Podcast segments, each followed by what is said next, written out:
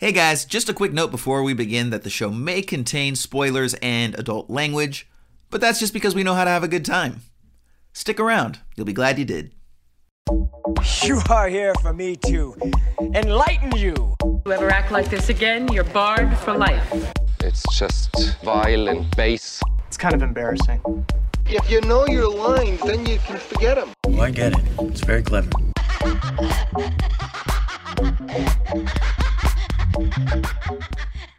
Hello, peoples, and welcome to Esoterica Cinema, the podcast where we take films from the cinematic multiverse and discuss the hell out of them. My name is Jason Peters, and with me, as always, is the man who is at the top of Wesley Snipes' personal enemies list for snitching on him to the IRS about his tax problem, Mr. Ryan Siebold. What's up, Jason? How's it going, buddy? I'm doing well, man. I'm doing well. Yeah, dude, that Wesley Snipes situation was crazy, dude. I heard he uh called you personally and went on some sort of like expletive laden rant. Dude, it was not kind. It, I'll tell you what, it is taxing being his friend. Uh, it, yeah, I, I don't know, man. Uh, I, I try to keep keep my secrets, keep everything close to the vest, but uh, that man was pushing me. He was pushing me. well, it's funny because I actually heard that the only reason you even had to do that in the first place is because you got into a little trouble yourself and sort of had to strike a deal with the government and they were going after some bigger fish. See, is that is that just rumor or is that true? So now who's snitching on who, bitch? You're gonna, you're gonna roll over on me? I see how it is. I see how it is. Uh, I didn't have to sign any sort of NDA, bro. Yeah, right, right. hey, tell us something about Ryan, and you're like, IR, yes, uh, I will tell you about Ryan. That guy uh, cuts corners like a NASCAR driver. Um, oh man, we have fun on this show, don't we? Yeah, yeah. Uh, until I go to prison, I, I, think they'll still. Let, honestly, I think they'll still let me do this show in prison. I think it'll be okay. I just have to. Well, and it's funny too because I mean, all this talk about going to prison and and and finding yourself in situations where you have to cut deals with uh, somebody that you're indebted to and do something you weren't thinking that you would ever do. That's pretty much the setup for both these films. So I yeah. mean, quite apropos here. Right, right. And I think it'll all end for me. Uh, like the um, Jason Patric monologue in Your Friends and Neighbors. So it's all one big tie-in. all one big tie-in. Connecting tendrils, ladies and gentlemen. Yeah. That's what we have on this show. Right. Connecting tendrils. which is also the name of our third podcast, Connecting Tendrils, where we look deep into marine life, different octopi, things of that nature. Uh, that's aside from the Muffin Men, of course, which we know you're so all many listening to every week and enjoying. So many podcasts. I know, dude. It's it's it's exhausting, bro. It's exhausting. But uh, you know what wasn't exhausting was watching these movies this week. Ryan, why don't you hit us up with a description? Play them hits, boy. We have a couple of movies for you today. Uh, the first of which is Buffalo 66 from 1998. Um, and then our second is Murder of a Chinese Bookie by John Cassavetes. Uh, that that's going to be a great one to talk about. Um, I believe that's both of our first Cassavetes films. So uh, is, we yeah. have a lot to say about that. But first, we're going right into Buffalo 66 from 1998.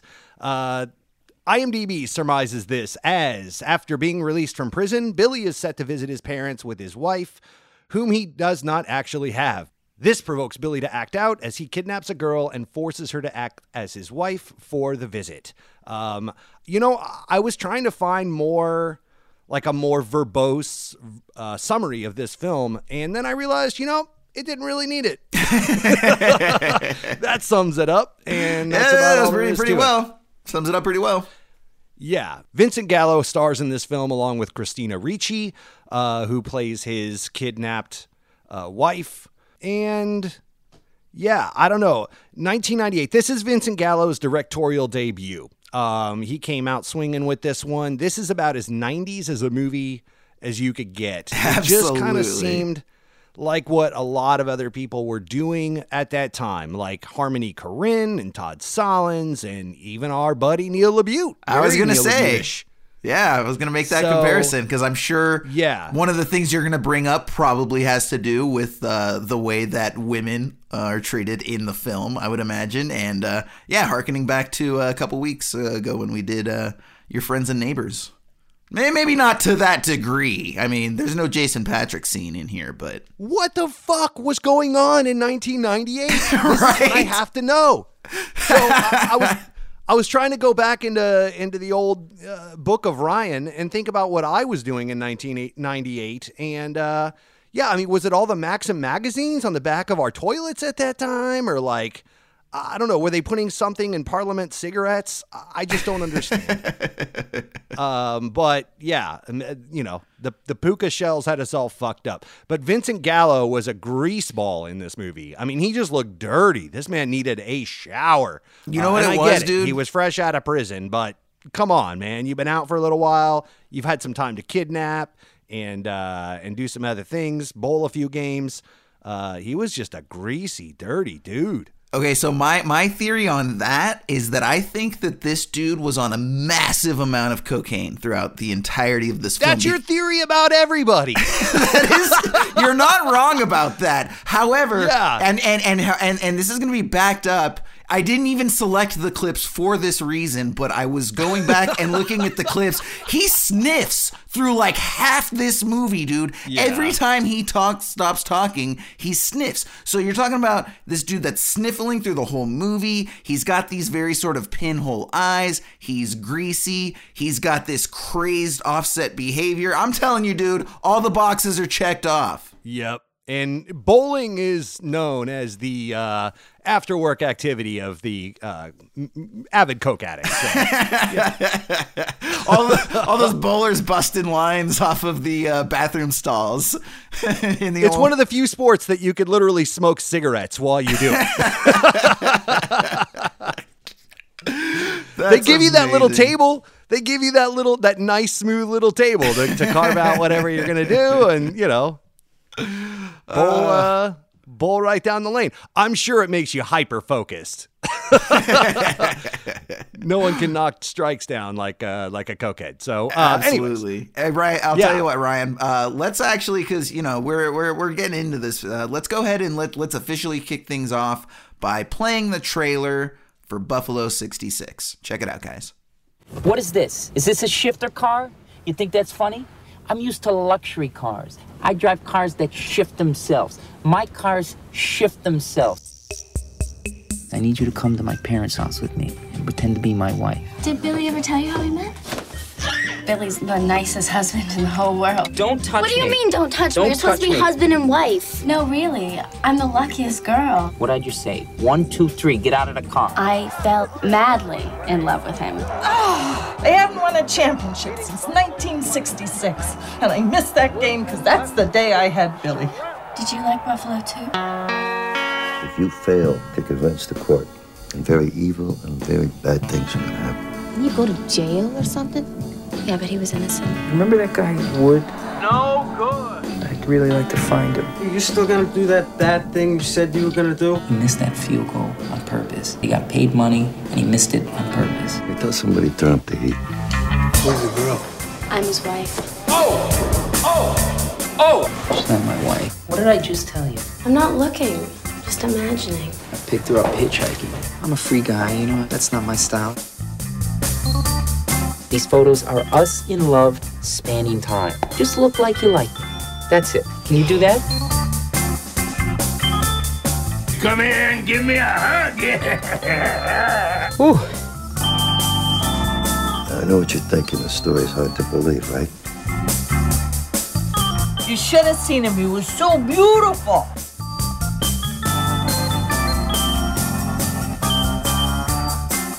All right, good. Let's see how they are. Come on. All right, Ryan. So here's the thing. All right, man. Jason. Before we even get into it, I'm going to come out and say it. I think there's a lot to like about this movie. I- I'm just going to Okay. kick that off right right off the bat because it, it sounds like maybe you're gonna uh, you're gonna go uh, you know team uh, prosecution on, on this one. Uh, and I'm you know you always ask me necessarily. not necessarily. okay, okay. Not necessarily. Not not from a not from a filmmaking standpoint. From a content standpoint, okay. You know what I mean? Like, yeah. Okay, so let's go ahead and let's dive into said content here. Uh, Ryan, where's a good place for us to start? We should start with fucking Vincent Gallo. This guy is a crazy, polarizing character. Uh, in human history, not just in film history. this guy, uh, I, I don't know if I want to meet him, avoid Oh, no. him, No, no, study no, no, no. him, Okay, read Ry- his autobiography. Ryan, I mean- that that wasn't the right answer. The right answer was the beginning because we always start at the beginning, and I'm totally going to give you plenty of opportunities to talk about ah. Vincent Gallo as we progress. But like, I'm so hyped on Vincent Gallo right I, now. I, I think we're close to 10 minutes in and we haven't even begun. And, and we always talk about how our shows are getting too long. This is why. Because 10 minutes and we haven't even started the damn movie. yeah, that's fair. That's fair. Okay, so when we begin At the beginning. this movie, Buffalo 66, starring Vincent Gallo, with sporting performance by Christina Ricci, produced by, no kidding. So we open with a Also supporting, by the way, uh, I did not mention Anjelica Huston and uh, our buddy Ben Gazzara, who's going to be in uh, Murder of a Chinese Bookie. I was gonna say he may make an appearance later on in this episode again. Yeah, Stay yeah, tuned, Benny G. the old Benny G double feature. yes. So when we begin, we start. We open with a placard, and it's got a picture of a young boy. This young boy's name is Billy Brown. He is seven years old. He was born December twenty sixth, nineteen sixty six, in Buffalo, New York, giving us our title. Buffalo 66, which by the way, Ryan, that kind of means that that's his birthday. And and and I think a lot of this film does doesn't this kind of feel like one of those movies where most of what the main character is going through and the way it's written, like it's just Vincent Gallo. Like he's just putting things he does. Like he's clearly a great bowler because that's him, you know, throwing strikes one after the other. So like he's just like, yeah, I'm good at that. Throw it in. Um, that was that that was kind of the vibe that I got with this. And of course, you know, he had his dog Bingo there, and there's a song playing over the card that I believe sets up the theme of the character, if not the film as a whole uh, of which the lyrics are All this life I've been a lonely boy. And I think that's kind of ultimately, at the end of the day, what this film is about. It's about this main character who really is alone. And we're going to go into all the reasons why you would be justified in not necessarily feeling sympathy for him because of that, because he, he's a dick, like for sure. And he does some pretty horrible things. Yet, because of the performance, somehow I found myself still rooting for him. Like I didn't necessarily dislike Billy, even though there were times where I absolutely did, and especially the way that he treats Christina Ricci, who was lovely in this film. She makes a beautiful blonde. She She's gave fantastic. a compelling performance. Um, Yep. Found out she was actually 17 when they filmed this. She was 18 Oh. when it was released, but she was only 17 when they actually filmed it. And uh, you know, we're gonna go into uh, I'm sure more about how she felt and some things that happened there as we go on, but lovely performance. And so, uh, but did you see who did that song, Ryan? That All My Life I've Been a Lonely Boy song? No, no, I did not. A gentleman by the name of Vincent Gallo. Oh, yeah, yeah, yeah. He does play music. So Yeah, this guy so- is like balls deep in the New York art scene. Yeah. And uh, he's got a band and and uh, he does movies and he writes and he acts, he paints. Um I don't know if you saw this, but he's homies with Basquiat. Yeah, I did. Basquiat? Bas- Basquiat. Basquiat. Basquiat. Yeah. That guy. And uh, yeah. Uh, also, homies with our boy uh, Julian Schnabel from The Diving Bell and the Butterfly. So Oh, wow. uh, Julian Schnabel's actually painted his portrait before, um, Vincent Gallo. So Okay. uh, yeah, they all kind of run in that same New York art house circle, kind of like an Andy Warhol uh, knockoff, you know, Kirkland brand Andy Warhol situation. you know, Yeah. So the Velvet Underground, and and I- I think there's some serious Warhol Velvet Underground vibes going on with Gallo uh, in these films that he makes. Thoughts on that? Yeah, I mean, he definitely seems like a like an avant-garde dude. I mean, it's funny because he really for all of his celebrity, he really only has one other film to his name that actually got distribution and that was The Brown Bunny, which that Yep. had a very controversial screening at the Cannes Film Ooh. Festival and it was Did you hear about reviled as like the worst film to ever screen at Cannes. But then Did you read about this? I, I did. Roger yeah. Ebert. Roger Yeah, Ebert. Go for it. That's hilarious. Roger Ebert called The Brown Bunny the worst film to have ever screened at Cannes Film Festival. In retort, oh, by the way, let's not watch that movie. Uh, I don't care how many blowjobs are in it. Uh, and then, in retort, Gallo called Ebert a fat pig with the physique of a slave trader. And then Ebert follows up with, "Though I am fat, one day I will be thin, but Vincent Gallo will still be the director of The Brown Bunny." Okay, the and then and on? then record scratch plot twist. By the time the movie gets released theatrically, I believe somewhere between 20 and 30 min- minutes of it have been edited down, and Ebert gives it a thumb up, thumbs up Oh, on his wow. program. Yeah. Wow. Yeah. So I don't know that they necessarily made up, but it's just it's a yeah. This is the, he seems like a weird dude, man, and he doesn't seem like I a w- I particularly wanna great say- dude. Uh, just hypothetically off the record, uh, did Vincent Gallo show up at Ebert's house? And uh, like, I feel like there was some shenanigans going on, and Ebert was very scared giving that thumbs up. I feel like it was a, a wobbly, shaky thumbs up. Yeah, Is waste disposal is Roger here. Yeah, right. Vincent sends a Yep. message. Dead dog on the Yeah. floor. right. yeah. Anyone seen Siskel? Don't worry Listen, about it. listen. I know we needed to get start, but we only made it through a minute of the movie in about seven. we Yeah, gotta there's keep not much to going talk with about. this thing. There's not So much anyways, to talk about. So, so after the initial song, there's uh there's some title cards. They're these giant gray title cards uh, that introduce the movie, which just felt again so 90s and so indie, and so much about this aesthetic did. Uh, from there, we get these, or rather, a wide shot of this guy, and he's leaving jail. And there's you know some really nice snowfall. It's kind of a nice image. And then we get like a very long, uninterrupted sort of close-up pan on, on a on a zoom lens of Billy walking to a bus stop, right? And and, and this is very much going to be kind of the aesthetic of this film. And and if you look at a lot of the films that were coming out with regard to indie cinema specifically in the '90s, this was kind of a often used aesthetic. Would you agree, Ryan? What, going to the bus stop? no, just just the the whole thing using like the long takes and like you know the the they they're not professional lighters, so there's you know a lot of hot spots with regard to the way that it's lit, and they'll just do Oh, these yeah, right. long two minute takes, and then all of a sudden they'll switch it up, and there'll be a lot of jump cuts as a guy's walking, right? And it, there was just like there was there was so many little tech, and then even the. uh what do you call them? Like the sort of close up montage that they did, right? Where they would be that square and it would kind of come from the middle and blow up, and then there'd be other squares kind of coming up. Show like I thought it was actually pretty effective, but like it was, it was, it's just an aesthetic that's tied to this specific time, being like the the the early to mid to late '90s, right? Uh, you know when Kevin Smith and all all these guys, you know, they all kind of they all kind of used shades of this of similar techniques when they were coming out. Well, like I said, this this feels very much like Gummo. This feels very much like Kids. This feels Yeah. very much like Welcome to the Dollhouse. Correct, yeah. Drugstore Cowboy. Uh, all these uh, movies in the uh, early to late '90s, these indie films, like you're talking about, there was this. Um, the, this little squad of our auteurs that were all kind of doing very similar things. This movie felt very much like Kids to me, uh, and Gummo for that matter, without you know, having so many weird characters, but it felt very Gummo esque. I don't know if you've ever seen Harmony Korine's early stuff, but uh, Dude, I've never actually yeah. seen any Harmony Korine film, to be completely Really? honest. Really? Okay. Yeah, yeah, no, yeah, I've never yeah. seen I of mean, those. you know, look, I, you, you kind of seen it. Uh, we just watched.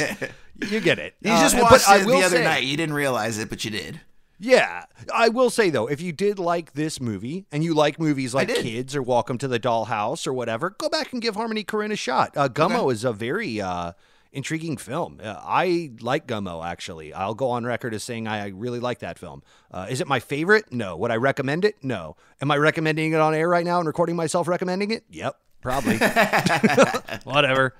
Well, it's, and it's just funny too because it reminds me a lot of like the sort of 60s and 70s filmmaking, you know? Sure. And I think that a large part of that is the fact that the studio system was broken back then, and so they didn't have any money, and these cats are indie cats that are often self-financed or you know they're just getting cash wherever they can. So i think a large part of it is it's just it's probably a result of having to work within certain financial constraints right? Like oh well i can't show this and you know we can't afford to have a bunch of different lenses and we don't have time to be setting up. So you know we're going to use zoom lenses. And then all of a sudden just by virtue of using a zoom lens, you know, you start in fact using it. And now all of a sudden you're doing these really long takes where you're sort of up in a building and you're zooming in on this guy as he's sort of walking through town. You know, we see the we see we see that in a lot of the sort of uh gritty New York uh, thrillers, quote unquote, even though oftentimes they don't end up being super thrilling. But those 60s and 70s, you know, your Gene Hackman and Steve McQueen movies. And but it's also in the same way to your point, Ryan. They do share for the for, for people that are listening that that haven't maybe listened to previous episodes, Ryan doesn't always love 60s and 70s films, specifically the ones that where they have those like uh they'll be thrillers but then they like take their time with the main character so we get to know them and you get those long 3 minute takes of dudes shopping when like they're supposed to be like hunting shit down and stuff. Is that fair to say, Yeah. Ryan? That that scene specifically you're talking about is from Bullitt, uh, Yes. which I just felt the the scene of Steve McQueen shopping in a grocery store, um, you know, looking at apples and looking at new stuff, and then even um, uh, Butch Cassidy and the Sundance Kid when they're doing the raindrops keep falling on my head. Um, I've heard other podcasts dissect these films, and there's reasons why those scenes exist, and I get that. I just think it, it interrupts the emotional beats of the film.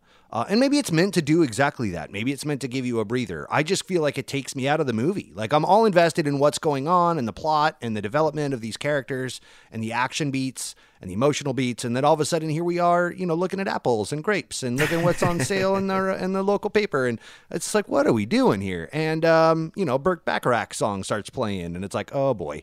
Uh, you know, even old James Bond films kind of did uh, some of these things. So um, yeah, uh, that's that's all. Uh, don't get on me. Don't at me about not liking, uh, you know, 60s, 70s auteur indie cinema. Oh no! At the hell Uh, out of him, guys! At the hell out of Yeah. him! At the Right. Ryan Siebold on Twitter. Blow this man up with your Yeah. hot takes, please. At at go fuck yourself, uh, whatever that is. I wonder who's got that handle. Anyways, uh, yeah, I don't know. I, I I did not. So this is what I'll take what you were saying a step further. This is kind of what happens uh, when you break away from the studio system. Exactly when you're on a budget. Exactly, but also when you're shooting with film. How soon we forget how much the digital revolution has changed how we make indie films now, Yeah, and how that's much more you can do um, by just doing another take dude it's digital do another take like whatever. But when you when you're paying for film stock and transfer and uh, you got to take this shit down to telecine and photochem and all that nonsense and coloring and you're shooting on 35 millimeter reversal like vincent gallo did Yeah. uh, that gets pricey. So you just let it roll. Like we're gonna do this all in one take because guess what? I've only got 100 feet of film in the mag and that's it today. Like i gotta go back and sling some more pizzas or you know, go break some knees with a baseball bat or sell some cocaine to make the next scene happen. And and so yeah, indie film gets a little tight, and you just got to let stuff you know play out in one take, or the lighting isn't right, and you're just like fuck it, we're moving on. Yeah. you know, uh, cut print. so and you see a lot of status, these, right? um, Just one take it. Cut, print, moving forward. yeah, you see a lot of these concessions get made. I will say uh, really quickly that this was shot by a man named Lance Acord, uh, who uh, also filmed things like Lost in Translation, Marie Antoinette, Where the Wild Things Are. Uh, so he's kind of an acclaimed little indie DP, so he knows what he's doing. Unless, He's of course, you ask he's- Vincent Gallo, right?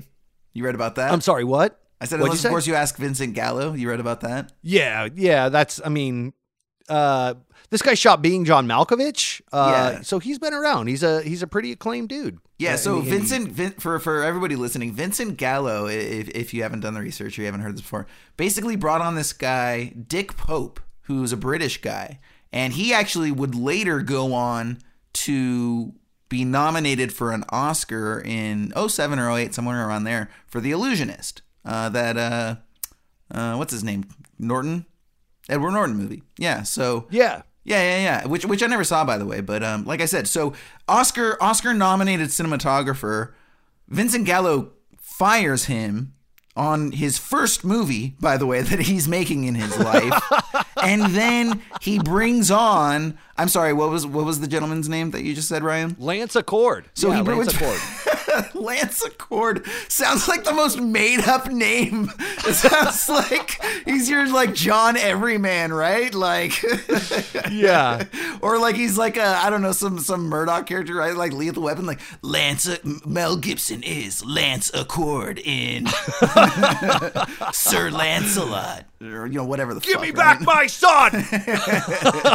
Lance Acord. You've got to be kidding me. That's his real name. That's amazing. I feel like I'm not even like going to talk Dick about Pope the should- film anymore. The rest of the episode is devoted to discussing Lance Acord's name. Yeah, I feel like he- Dick Pope just showed up in a mustache and uh, big mustache, some Groucho Marx glasses, and yeah. yes, I'm Lance Acord, of course. No, that who do you, who is this Bill Pope you speak of, or Dick Pope rather? Bill Pope and Dick Pope, two Yeah. different guys. Um, Yeah, but yeah. uh, but yeah. So so so after the movie, this Lance Acord guy, Vincent Gallo, shat all over him and was basically said like that guy has no visual aesthetic. Any shot that came out that was good was because of me. He's just a fucking button pusher, and it's like, dude, you're a piece of work, Vincent Gallo. Yeah, I mean, meanwhile, this guy goes and shoots uh, the uh, "It's Oh So Quiet" video um, for Bjork. Yeah, which is Uh, Was that amazing. Michelle? Was that Michel Gondry or Spike was, Jonze yeah. that did that? I, I believe it Uh, was so- Gondry, but now you have me second guessing Yeah. that. So this dude's working with you know people like Spike Jonze and because again being John Malkovich was fantastic. This guy knows what he's doing, and Yeah. so if you're gonna put these two stories up and ask me to you know pick one dude over the other, the, the annals of history will will have me siding with a Mister Lance Acord or whoever you are, Absolutely, absolutely. Yeah. So when the aka movie Dick Pope. when the movie kicks off in, earnest, we could probably figure that's when he goes to the tap dance academy. Which, by the way, so this entire time, you know, after he gets off the bus, he's looking for a place to pee. He just really has to pee, and then he he finds himself at this like uh, tap dance academy, and then, and then he has this completely sort of unprovoked. Uh, outrage where he's yelling at this guy for supposed this kid actually rather for supposedly looking at his dick and then he's self-conscious and now he can't go to the bathroom anymore so i guess so he decides to call his mom and he Yeah, calls but her not supposedly. I mean, the kid said it's so big. which is another uh, feel just of such a self-serving thing right he's like how can i make people Yeah. think i have Oh, a big man. dick ah Yeah. i know i'll put this scene I'll in the movie open up my film with it. yeah exactly and then just I'll in- make my first lines of dialogue about it. and then and then just in case anyone was confused several years later i'll make a movie that culminates with me getting an unsimulated blowjob on screen so everyone Yeah. knows what my dick looks like Look at my dick. and yeah so while he's there he's talking to his mom and his and we basically get the sense that he's told his mom that he's he's married and he's had this job when really he's been in prison this whole time right and so he's trying to say that you know his wife is sick quote unquote she's not having it she basically forces him to bring his wife that he really doesn't have and so this christina ricci character who's at the tap dance academy is walking on by he borrowed a quarter from her and then he's like, hey, can I ask you something else? She's like, sure. And then he just grabs her and violently kidnaps her and, and, and hauls her ass like out of the thing, you know, with like her mouth covered and everything. And it, it felt a little rough. And, and Ryan, I was to ask you too, because the thing about the Christina Ricci character, who, by the way, is named Layla in the film, that chick would have gone along with him if he had just asked, right? Like she just goes along with pretty much everything he says the entire time. So like it felt entirely unnecessary to the character and thusly to the film, which really just kind of ends up feeling a little gross and misogynistic after that point. Oh, you think? Yeah. I- at that point, yeah. I don't know. Um, this was, ugh, yeah. This harkened a lot, but th- I got some real, real Labute feelings from this uh, opening in this film and everything. It was just kind of hard to to sit through after j- having just watched your friends and neighbors and then kind of going right into this uh, a few weeks later. So, um, but and then you know, here's what I don't like about it. If you want to show me abuse um, on screen to get certain emotions out of me, like Boys Don't Cry or Monster, uh, some of these films that have shown female characters grow through abuse and uh, evolve through abuse and show how we, uh, abuse affects the female psyche. Dude, I'm in for that that journey. It's going to be a hard one, but I'll sit through it and uh, and and I'll you know go down that emotional roller coaster with you. But if you're going to pitch me the story of uh, she wants it, she just doesn't know it yet. um, you know what I mean? Like that's Yeah, such a no, I- I that's such that. a shitty. And I hate to really hearken on this uh, or, or really beat this one down, but that's such a '90s way of thinking, man. Like Yeah. that was before, and we talked about this during your friends and neighbors, and I'm going to talk about it now very briefly for those who didn't listen to that episode. Uh, but to me, I think that if there's one good thing that came out of social media, um, it, it just kind of it, it tied us all together and held us accountable. So when you say some dumb shit like that, or you do some dumb shit like that. Uh, or you kidnap a girl from a tap dancing studio, uh, someone's going to hold you accountable for it and say, "What were you doing?" So I Yeah. know. That's it, it was. I, I I didn't. I just like. I hated the justification. I hated the ending where I, you know, Christina Ricci kind of falls for him and and Yeah. um and uh, goes through that whole thing, and it's just like she wants me. She just doesn't know yet. But by the end of the film, plus I got a big dick. You looking at my big dick? Stop looking at my big dick. Okay, but here's By here's but here's the interesting thing about this film, Ryan, is that like the the character both is and isn't that, and that's I think what what I found most impressive and honestly most most conflicting about the film. Because here's the thing, it's a it's a good film, it's a well made film, it's a tremendously acted film, certainly by Christina Ricci, and I'll I'll defend Vincent Gallo's performance. I won't defend his him as a human being, but I will defend his performance in this film as being surprisingly balanced. Like for him to be able to sort of go back and forth between, you know, being an asshole and being sympathetic and being likable and being pathetic and feeling sorry for himself. And, you know, he, he's constantly going back and forth between two what can be and often are unlikable personalities, but yet at the same time, there's a sort of unidentifiable, can't put my finger on it type thing about his performance where he's able to pull it off, I believe. And I think maybe it just has to do with, you know, we get some sympathy when we see his family, even though I thought that scene was was was definitely a little long. Um, but yeah, but I thought that for whatever reason, he he he was able to keep me on his side, even though there were certain times where I was like, God, this guy's such an asshole.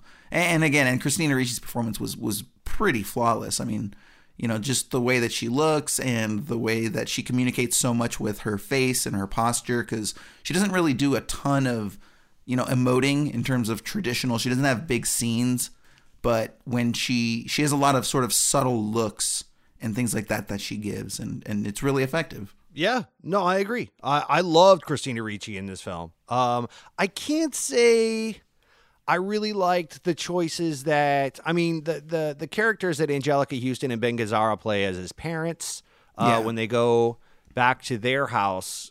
That was a little jarring, but again, very '90s. Um, did you ever see the movie Kids?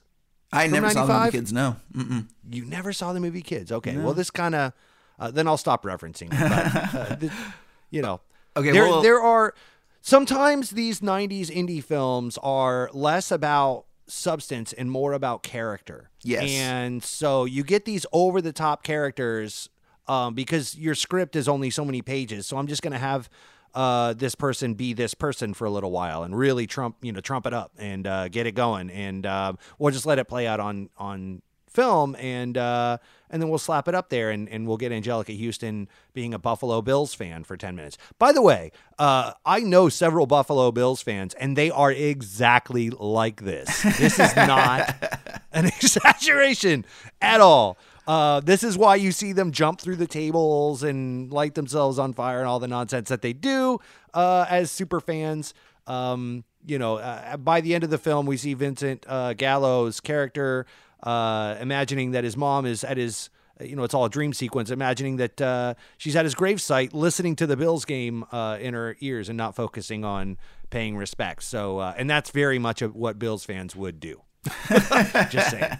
Excellent. Now, Ryan, there is one thing that I want to bring up that I wanted to ask you. So, the entire first part where he kidnaps uh, Christina Ricci's Layla character, he he's you know very aggressive and he's disrespectful, all these things, and then he goes and he finally pees. he finally pees, and then he comes back And he's very nice and he's very calm to her. Now, I actually have a clip of that. I'm going to play this clip, which you'll still see. He even still manages to threaten her, even when he's being nice, um, as, you, as you'll see here. But I'm going to ask you something real quick after we listen to this. Now, don't talk, all right? Please. I need to ask you a favor. I haven't seen my parents in a long time, right? Because I just got out of jail. I was innocent. Okay, before I went away, I made up a few lies, all right? I said I was married. I also told them that I worked for the government and that I would be away for a long time. Now, what I need you to do is I need you to come to my parents' house with me, all right? And pretend to be my wife. Acting, all right? Well, today's your big debut, your big break. This is acting, all right? You're my wife. So that means you adore me, you love me, you cherish me. Jesus Christ, you can't live without me. Now, the story would go like this We met in high school, and uh, we were sweethearts, whatever. You love me, you've been in love with me your whole life, all right? And uh, your new name would be Wendy Balsam. All right? Don't worry about the details. All right? I'll take over. Just be nice. When you get there, be a decent girl. All right? Be nice. Uh, what's your name? What's your real name? Layla. Layla. No, that's no good. We'll stick with Wendy Balsam, okay? You're Wendy Balsam. So basically, what I'm asking you to do is I'm asking you to come there and make me look good, all right? And if you make a fool out of me, I swear to God, I'll kill you right there. Boom. Right in front of mommy and daddy. And I'll tell you something else. If you make me look bad, I will never, ever talk to you again. Ever. But if you do a good job, well, then you could be my best friend. My best friend that I've ever had. You hear me? All right, Ryan. So he's being really lovey dovey there. Do you think that he, being Vincent Gallo, is playing the character such that it's he's supposed to be an asshole because he's enraged because he has to go to the bathroom so badly. Because let me tell you i have been in that situation. I have absolutely been in that situation where i was stuck on the 5 freeway well before quarantine times and it had been 2 hours and it was a sig alert so we weren't moving and i couldn't get to a bathroom and i've already been holding it another hour and every ticking second is just so enraging that i want to punch my fist through the windshield. I 100% understand being like ragey because you've been holding it for so long. Do you think that was some sort of either successful or failed attempt at humor rather than just him being an asshole? Because he's got bitter P rage? I don't know, man. I, he's kidnapping a woman. I think I know. that- I, I only I, that that only goes so far. But what I'm saying is, in terms of the way that it's written in the performance, he there, there is a very dramatic shift there. He becomes a much nicer guy, as we heard right now, versus the way he was talking to her before. And again, as someone who knows what it's like to be ragey because you've had to go to the bathroom for a long time. I had to stop and consider if like he had been in a similar situation and that was supposed to be some sort of joke uh, or built into the character. How many stories in history uh, do you think we could attribute to things like that? Just P rage, like, oh, dude, he just had P rage. People have Stalin, no people have P-rage. no idea that half Nary of the re- urethra. people have no idea that half of the reason that the entire Civil War happened had, had very little to do with racial justice matters, a lot to do with people just upset because they had to go to the bathroom.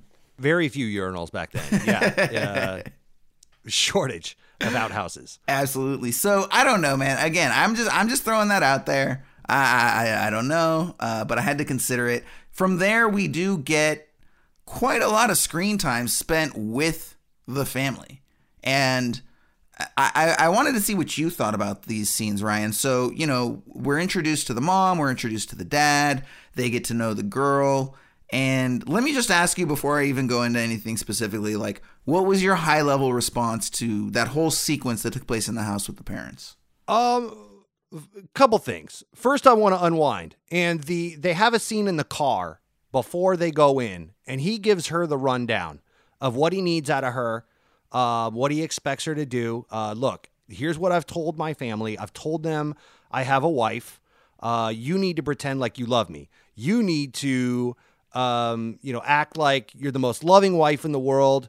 Uh, and then if we go in there and uh, have dinner and you, you act like you're my wife, then I'll let you go afterwards. Yeah, that was the Uh, clip we but, just but. I, yeah, correct. So I just had this weird feeling that that's the same conversation that Trump had with Melania when he was running for president.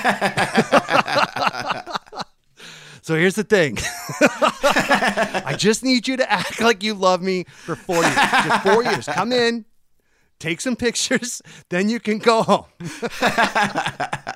Just saying. Just wanted to put that out there. The scene hilarious. with the parents, um, I thought was this is where it got super 90s to me. You had the um the uh four by three or the square uh memories that kept popping up in the middle of the dinner table and expanding uh like a picture in picture situation, creative decisions to show the memories that were being discussed at the dinner table. Yeah. You also had Ben Gazzara yelling at Vincent Gallo, uh, Vincent Gallo's character and, and belittling him and all of that, uh, especially about the knife being pointed at him while they were eating. Uh, was it tripe?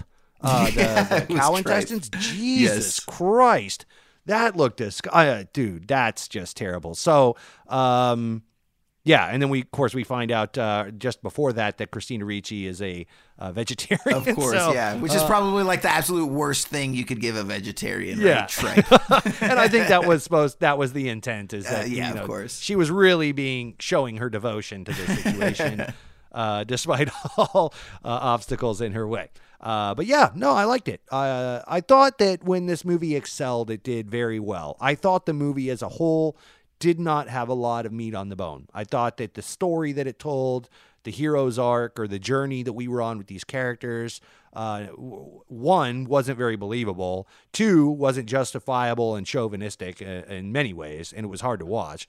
And three, just there wasn't a lot to it. Like he, you know, uh, was a loser and he went to jail for something stupid, um, and then comes out, decides he's going to be a tough guy, uh, and he just, but he first, uh, before he's going to be a tough guy and redeem himself for why he went to jail, um, you know, he wants to make right with his family and show them that he's not the loser that they're accusing him of being. So he does this whole kidnapping thing and. Uh, you know, we see it play out at the dinner table. Anjelica Huston's not interested at all. She's watching the Buffalo Bills game uh, that she has recorded, right? Isn't that the game from when he was born? I believe uh, so, Hence yeah. the name. Yeah, hence the name of the film. Uh, the Buffalo Bills went on to win uh, a playoff game or something like that in 1966. Uh, she missed it because she was busy having him, and she hates that. She regrets that uh, Yeah. and holds that against him. So uh, she has that that game, I guess, filmed or recorded or something that she's playing back on television and watching it during the dinner, um, while Ben Gazzara uh, belittles uh, everyone at the table. But what I uh, really liked was when Ben Gazzara uh, wa- went on to go sing and put on the records and and uh, woo Christina Ricci with uh, from his days of yore uh, when he was a good singer, uh, and he lip synced this whole song and uh, that against this red background. It was kind of vignetted. The lighting was cool. Um, very 90s, very indie cinema, and I loved it. Dude, so there's something really funny happening over the course of this discussion right now, which is that all of the things that you like about this movie are the things that I dislike about the movie, and seemingly the things that I like about the movie are the things that you di- dislike about the movie. So I Okay. actually, I this was actually my least favorite sequence of the entire film. The, everything that took place at the house. I did not like the Ben Gazzara song aside where he sings the five minute sequence. Like it was it was a fine song, but I and, and it, of was photographed Lot of well. filler. I will I will grant Yeah. you that I did think the red photograph and then of course Christina Ricci looked lovely, you know, against the similar backdrop on on the opposite side. But it would have made for a great picture, you know. Eh, but I didn't need five minutes of it. That was for sure. That's fair. It definitely That's fair. stung. It definitely stuck out. And and I get even if it, even if it makes sense in terms of his character, it, was the song stood out, right? Because the rest of the movie, it's either you know these Vincent Gallo indie songs, or you've got you know some Yes that was in there and some King Crimson that was in there, more like '80s progressive rock. And so uh, having that song again, it was just it, it was one of those things where the film doesn't change if you cut it out, and so if you're gonna leave it in, it has to have a reason. Which I will say, worked for me the next time they did the same thing with Christina Ricci and her tap dance performance in the bowling alley. Love that too. I thought that was Love that too. So Yep. I, I understand, you know, I, I it was just something about this particular thing, and maybe it was because I didn't particularly feel like Ben Gazzara's character deserved that screen time. Like he, he was Yeah. Yeah, I'll go with that. stereotypical. like I didn't care for his character. He's just you know the checked out dad who you know is in his underwear and inappropriate with his son's supposed wife, and just and so again it was like yeah, you know I don't I don't think he needed that time, but Christina I Ricci felt it definitely was like- it.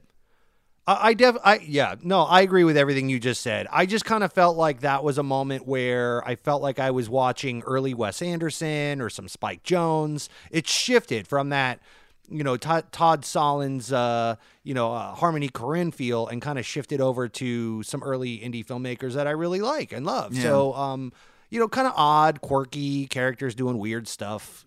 I don't know. That's kind of their mo, and uh, I I dig it. I eat it up with a spoon, and, and this kind of harkened back to that. But you're absolutely right. It it dragged. It was unnecessary. It was unnecessary for the character. Um, it didn't change anything or motivate. It wasn't motivated by anything. It was just some filler. Yeah, now here's the other thing that really bothered me about this scene. And, and, and that's the way that they shot the characters around the table. Because they would frame, you have four characters, and they would only ever frame three of them at a time. Yes. Thank you for bringing that up. That drove me nuts too. and not only that, but when they do, it's the same exact framing each time. And the first time Mm-hmm. it happened, I was like, "Where's Ben Gazzara?" Oh, they must not have been able to afford him, and so they just like recorded all his things on one day, and then you know this was Yep. them trying to shoot around it moving forward. Sticks out a little bit, but they're an indie film, you know. I'll, I'll grant them that one. But then once everybody else starts showing up, and I realize like, oh, they're just they're just framing these guys in, in the same exact three shot going around the table and it's incredibly disorienting and there's no reason Yes, for it, it there's no ots shot. There's no you know f- any sort of foreground of the other characters to give you any sort of anchor with regards to the the spatial you know what's going on with regards to the logistics of this ca- of this scene. It, it bothered the hell out Yep. of me man. No master wide shot. like all you get are these weird three shots going around the table and uh, showing the table in partial, and it, it was uh, very jarring. You're absolutely right. And then the other thing that drove me crazy is like that took 25 minutes, dude. Is 25 minutes. Like after minute 10, like yes, I get it. You have a dysfunctional family. I've seen Anjelica Huston's character in movies before. Yep. I've seen Ben Gazzara's character. I'm not here for either of them. Again, I found Vincent Gallo's character interesting. We all found Christina Ricci's character interesting. Let's. There's no reason to spend 25 minutes, five of them of which is is a dad I don't care about, fucking singing a song I don't care about. Right. I, I just think they were really trying to show that he had a rough home life, maybe, and that he was this lonely boy, like you were saying earlier. So Yeah. that when we go on this re- redemption tale by the end of the film, you were re- supposed to be rooting for this greaseball, and uh, and then he found love, and everything's good. Um, and he was able to come out of that bad situation and turn his life around. So it, you know, it's a tale of redemption uh, for a bad guy turning into a good guy, and this is why he was bad. So they really wanted to entrench us in this horrible family life uh, that he had to endure uh, for his entire life until this very moment. And and so uh, yeah, by the end, they I think he wanted you to feel a little uncomfortable. I think he wanted you to hate his family like he did. And so uh, okay, but. I kind of feel the same way you feel about this scene about a lot of parts in this movie. I'm going to be honest. Um, there were a lot of things I thought you could cut out. There were a lot of things that didn't really mean a whole lot. We're hanging way long in, in certain areas, and and uh, certain scenes just, um, you know, just had way too much breath in it. Uh, and I'm like, what am I? What are we doing here? Why are we still here? Come on, pick it up. Yeah, well, and so from there, when they finally do, by the way, I do like your uh, point that you made about how maybe it was long because the filmmaker wanted us to put us in those shoes so that when we finally do leave the house, we get that like sense of relief, right? It's like, oh my God, finally like we can has, leave. right. Like, and it's like, see, I told you, I told you they're horrible. You guys get it now, Yeah. right? It's like, yeah, I kind of Right. do. so I get that. um, yeah, yeah, yeah. So that you know, not without its merit, but from there we also get a flashback after he leaves, and this flashback shows Billy making a bet. And we get a an interesting little three minute performance from Mr. Mickey Rourke, who's always fun to watch when he's in the right role.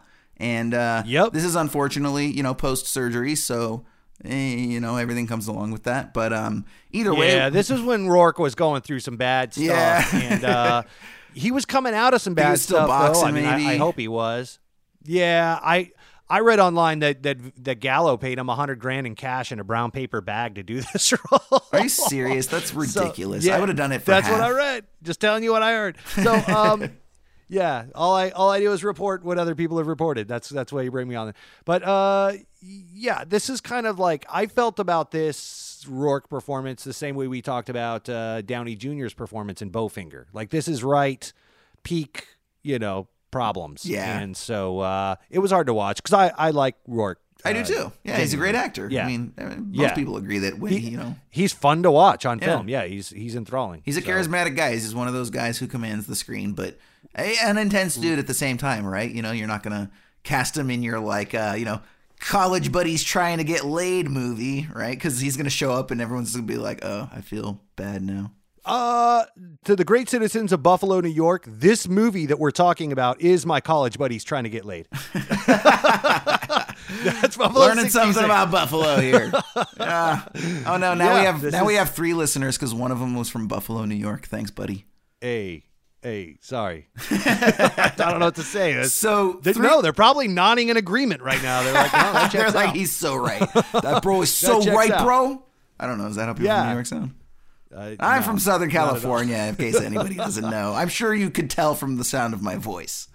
But so yeah, so it ends up that Mickey Rourke is basically this bookie, and we understand that Billy placed a bet for ten thousand dollars on Buffalo to win the Super Bowl. Dumbass move, and the only way that Mickey Rourke, because he obviously doesn't have the money to pay it off, he he made the bet with funds he didn't have, and so Mickey Rourke tells him that he basically has to take the rap for one of his associates, which he does, and ends up getting sentenced to five years in prison. So that's where he is the whole time. Now, while he's there, he decides he's actually telling his uh I, I believe the goon character is supposed to be like mildly retarded, right? Like that's kind of some sort of mentally challenged, right? Like he wasn't just There's supposed some- to be like yeah, there's something going like, on, Yeah, he had some actual medical condition, right? To a to a degree, or Right. Autistic or something like that, right? Yeah, and again, that's the, using the the uh, people with mental disabilities or or uh, certain challenges like that is such a '90s movie trope. Again, every single movie that I rattled off earlier has that character or uh, or multiple characters like that, whether it be Gummo or Kids or Welcome to the Dollhouse or eh, you know any of these films from the '90s, these uh, you know super indie films like that. They all leaned heavily on uh, focusing on people with mental disabilities. So I don't Yeah. know, just seemed like a trope to me. Yeah, it was. But it was played by none other than Mr. Kevin Corrigan. I don't know if you have any sort of is he anybody that's on your radar? I love Kevin Corrigan. I love and I Kevin Corrigan to too. He's awesome. Yep. He's like a he's Yep, like a poor man's Christopher Walken. A little But, but I say that bit. endearingly. I love him. Yeah, uh, and we get to see him shirtless in his undies. Yeah, so cool. Absolutely. Yeah, I have here uh, my uh, my quarantine look is just waiting for Kevin Corrigan's uh, Buffalo '66 look to come back. Like that's all.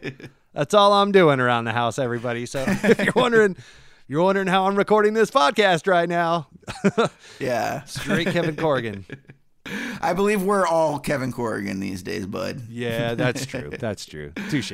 Yeah, and uh, so yeah, Ryan. So so he tells his friend Goon, played by Kevin Corrigan, that he basically wants to kill the kicker. This I believe his name is Scott Wooden, and he wants to kill him because he knows that he missed the kick on purpose, and you know starts making up all these things about how he got paid off, blah blah blah. And you know Goon's like, oh, I don't know, da da da, doesn't sound so good. Uh, and then we cut back to you know the the present day in the story, and they go from the parents' house to the bowling alley, and from there we get to see that uh, Billy is a strong bowler, but really I think that's just kind of Vincent Gallo showing his bowling chops, uh, apparently with his dick chops. Just kind of like, yeah, here's the things I'm good at. I'm a bowler with a big I dick. love the- Get I on just it, love the- ladies. I love the phrase "dick chops." That's just forever gonna be a part of my lexicon. You're welcome, Ryan, and you're welcome, Yeah. listeners. Hey, ladies, come get some of these dick chops. oh, my buddy Ryan over there, serious dick chops on that guy. You you want to get with him? I am, I am changing my Twitter handle to Dick Chops. At Dick Chops. At the real Dick Chops. Hit him up tomorrow, guys. So uh yeah, and let's so that's where Layla, Christina Ricci gets her lovely little tap dance scene. Again, I thought it was very charming. Loved Let's it. go ahead and talk about the performances. So it sounds like both of us are in agreement. Christina Ricci did an awesome job. She's wonderful. She Yeah. communicates. She's so expressive with her face. She did a lot with a little. Yeah, absolutely. You know what I mean? Like you said, like she didn't go over the top. She didn't. And I will add to that that there was probably a lot of room in this film to do something like that, to go over the top, to act excessively, to overplay these roles. And she chose subtlety. Um, and she was, like you said, 17 years old. I mean, uh, stud. She's a badass. Good for her. Yeah, no, absolutely. And you know, the filmmakers know that obviously. I mean, Vincent Gallo anyway, because they'll give her, he'll give her these really long, you know, uninterrupted 2 minutes ta- takes. Like the the clip that we heard at the top of the show where he's talking about how she has to make him look good. That entire 2 minutes, it- it's just one uninterrupted take on her and her face sitting in that driver's seat listening to him barely even Yes. responding, right? Like not even doing Right. a lot of facial twitches or, you know, looking around. Like there's very little movement and yet you still are very drawn to her and her performance. Yep. Absolutely. Yeah, so and then from there I'd like to know because you know, we've talked a lot about Vincent Gallo the person. You know, and, and we're both in agreement there. So what I want to know specifically from you, Ryan, is what do you think of Vincent Gallo's performance as Billy in Buffalo 66? Like, give us a sort of final rendering or at least an overall response. I think he played himself. I think this is another example of him uh, of an actor just playing himself. Okay, I- but did you think the character was dynamic? Like, were you were you invested in him? Did you were you did you find him interesting? You know, like like or do, or were you just repulsed by him and so you didn't give a shit? Uh I think I was maybe taken out of the film a little bit because I didn't feel like he was acting. I felt like this was exactly what you said. This was a uh, performance of self indulgence. Um, this is him saying, "Look what I can do." You know, oh, just kind of strutting around and. Um, Okay, but yeah, there there I- are certain I- I- actors that do that. So, for example, like earlier, just a moment ago, you brought up Robert Downey Jr. I think that's a perfect example. Okay. I think every single time I've ever seen Robert Downey Jr. in a movie, I've just watched Robert Downey Jr. be Robert Downey Jr. Tony Stark Okay. is just Robert Downey Jr. in that position, right? And he plays the same character each time, and it's a great character, very charming, Yes. very personable. Anytime Robert Downey Yes. Jr. shows up in a movie, I get happy because I like that character. But I always know, maybe short of Chaplin, which you know came at, early in his career, uh, with very few exceptions, you know exactly what type of performance you're going to get from him. So does that discount every performance he's done because he's just playing Robert Downey Jr.? No, but Vincent Gallo, like I said, I'm, I needed to take a shower after this film. So it This sounds like you just didn't uh, like you just didn't like the character is is what I'm hearing, which is fine. And that's just what I'm trying to clarify. or maybe I just don't like Vincent Gallo as a person.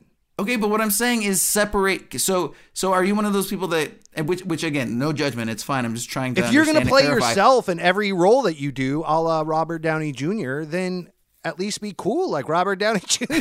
like I don't know what to tell you. Like, if but if you're to play yourself and be a sleazeball, then I'm to call you on that for what it is. You know, don't expect me to like it. Like I can't. Those aren't. uh equatable scenarios to me. I see what you're trying to do and connect those dots, but uh, if you're to play yourself, but you're a bad person, then you're to play a bad person, and I'm not to like you. So uh, I, I see what you're saying. I don't know. Uh, in this particular case, um, I didn't feel like his character had uh, enough of an arc or maybe a justifiable arc. Um, this movie was kind of just like throwing spaghetti at the wall, you know? I, I didn't really feel like there was a lot of through lines. I don't know. I see, and I disagree. I thought it, I thought it knew exactly where it wanted to go. I just thought at times it just took its damn time getting there, you know, and, Yeah. and which it did, and it knows that it did, and and, and it's like.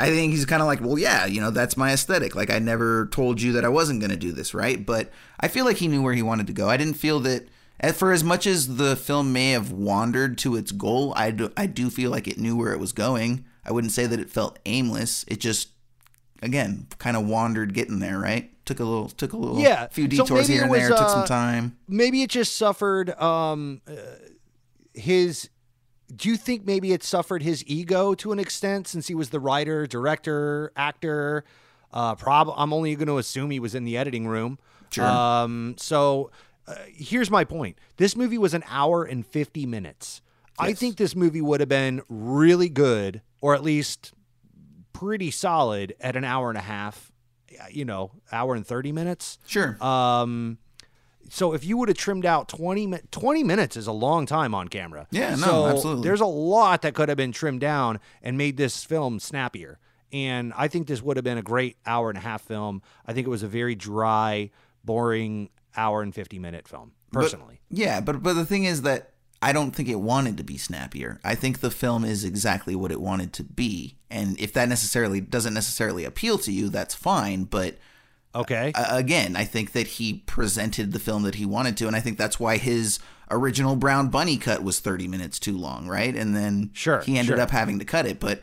For for whatever reason, whatever drugs he's on at the time, if you ask me, uh, you know he likes his films to be super long and have these really extended takes and just let these three to four minute scenes play out. I think I, without even seeing it, I believe I heard the opening of the Brown Bunny at the film festival was it's like a four minute shot, uh, wide shot, way far away of just these these cars circling a track or something like that, like in a dirt Okay. field or something, right? So, so, so, so he's one of those filmmakers, and again, you can absolutely hate that style of filmmaking, one hundred percent. But first, he's not the first to do it, and second, you know, I mean, again, it's like a, a Terrence Malick, right? guy, guy loves taking his time to where he's getting to. Doesn't necessarily Yeah, mean it's bad, but you might not like it. That dude's creating art on screen, man. Like that. This is. He also got 30, he also gets thirty to fifty million dollars to go make the Lost World. This guy had what one? I mean, let's take a step back. Fair, fair. I'll give you an example, and this is more directly to your question. Okay. Uh, right after this Christina Ricci tap dancing uh, scenario, um, we go into a scene, if I'm not mistaken, where he has to go check his locker, and there's some business there, and he Mhm. decides he's going to go into a picture booth.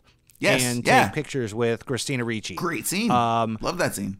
I liked it because of Christina Ricci's performance. Uh, but the way he acted in that film, uh, kind of out of his mind, a little aloof. Um, I I don't think that he played that right. No, I don't like his performance in that in that photo booth. Well, see, I think it's Uh, supposed to be sort of like a, a modern day kind of like honeymooners thing, right? And again, you can hate that dynamic, but it's like it, that's that it's it's that like New Jersey East Coast couple, right? Like they're they're either fighting or they're fucking, and and there's no in between, right?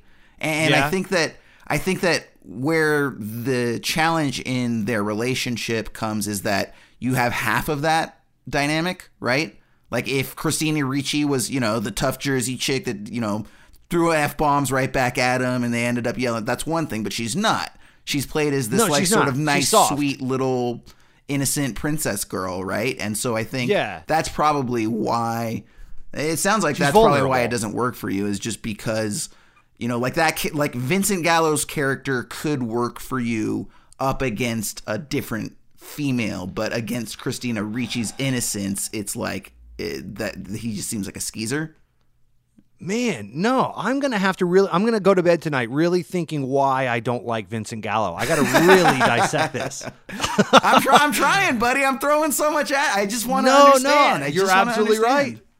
I appreciate the challenge. I Yeah. really do. But- and I'm see- trying to rack my brain to give you a dissertation on why Vincent Gallo is a scumbag. But I, Which, which, I- you, which, which know. again, no. here's the thing: you don't need to tell me why Vincent Gallo's a scumbag. You need to tell me why Billy's a scumbag. That's what this discussion is. well, his is about. performance when he's denying her the right to have fun, I just.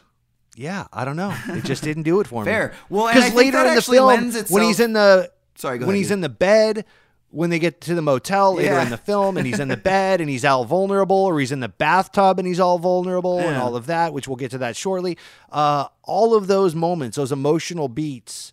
Uh, and look, hey, uh, I'm an asshole. I'm an I'm gonna go on a limb and, and I'll admit this is his first film, and I'm ripping it to shreds like it's his ninth film. You know what I mean? Like, Yeah, and yeah, it's in the '90s. They're shooting on film, and and he had the audacity and the cojones to to, to shovel up and do this thing, and he made a fucking feature film. So good on him.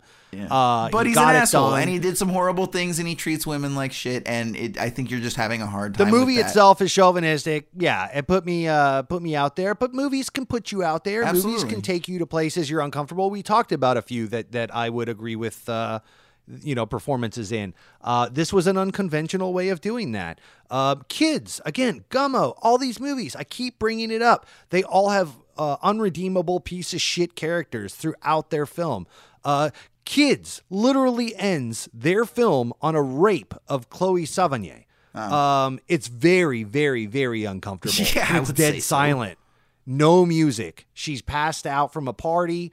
Dude comes out from the back room, sees her there, pulls his pants down, and starts hammering away. It's terrible.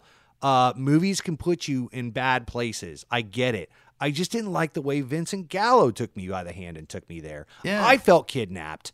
I felt like Christina Ricci's character, and he wanted me to have Stockholm syndrome, and I wasn't buying into it. That's kind of where I was with this film. Okay, I get it. I get it. So I do actually have a clip that I want to play for the listeners. It is of the photo booth scene, and you guys will hear what we're talking about right now, and uh, you can make a decision for yourself. You ready?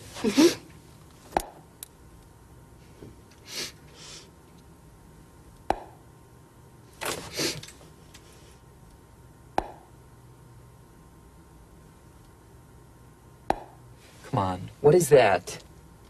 What? What are you doing? You just made me waste two dollars. Get up. Come on. I was making it fun. You're, you're missing the point. Two dollars. Just wasted two dollars. All right, get up, get up, get up, get up, get up. Now listen to me. Listen to me. Sit down. We're taking pictures for my parents. Do you understand that? Mm-hmm. We're taking pictures like we're a couple, like we like each other, like we're we're husband and wife, and we span time together. We span time together as a couple because we're a loving couple spanning time. These photos are us in love spanning time. No bullshit faces, no funny faces. Just look like you like me. That's all I want. Just look like you like me. That's it. Can you do that? You're so weird. Fine. All right, let's go. Yeah. Are you gonna do it or you're not gonna do it? I'll do my best. I don't want to waste more money. Just do it right, all right? We're in love. We're spanning time. Look like you like me. Look like we're husband and wife. Okay? I do like you, Billy. Okay, you know what I mean. I mean, like you like me like you're my wife, like you're in love, that kind of like. Like we're in love, spanning time, okay? And just do it right, all right? All right, I'll do my best. Don't do your best. Do it right, okay? And don't get smart. I don't want to waste two dollars. Just do it right, All right. all right? Look like you love me. Let's span time, okay? Let's span time together. Okay, Ryan. So one thing I do have to admit, I thought it was hilarious the the way he kept saying like, let's just let's just span time, okay? We're we're, we're two couples, we're in love, spanning time, okay? Just just span time, okay? Like he kept bringing that up over and over, and it was like I found that hilarious. I thought it was funny. I have in my notes at this point that the Buffalo dating scene is fire.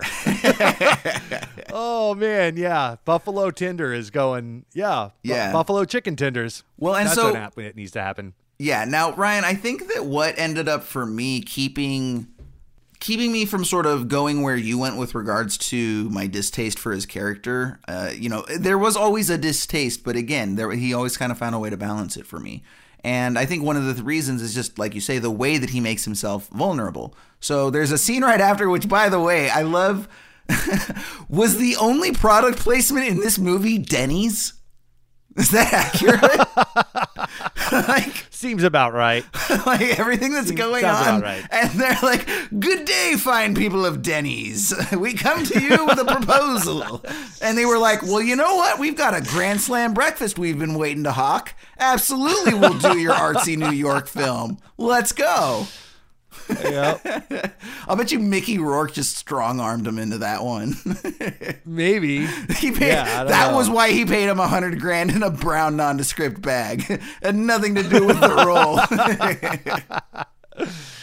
Yeah, but uh, but yeah, but while we're there, it, we get an, uh, another vulnerable moment. So we actually get so he actually told Layla earlier when they were going to see his parents that that her name wasn't Layla anymore because it didn't sound you know sophisticated, nice enough, whatever. That her name was uh, Wendy Balsam.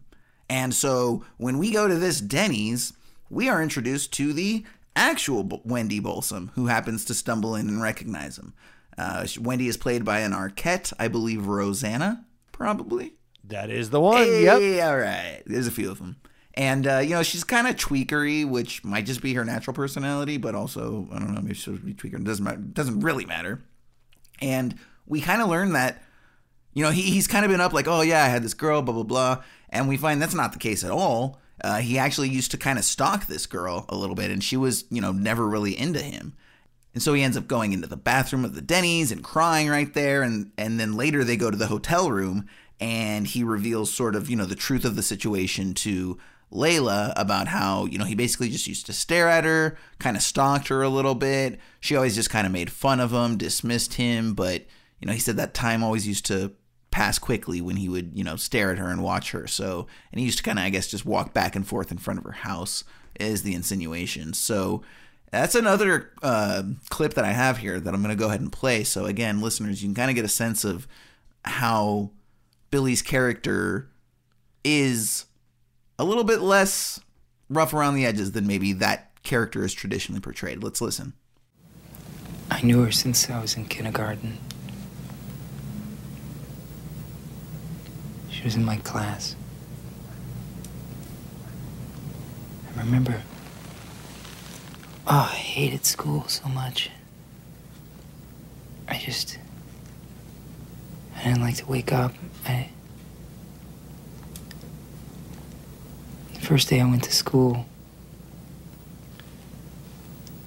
I just remember I was crying and screaming, and my mother, she had to drag me there. And then when I got into class, that's when I saw her.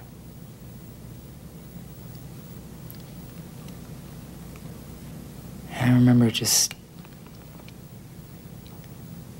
staring at her, and I started thinking things. I was very young, but I was like imagining kissing her and marrying her. And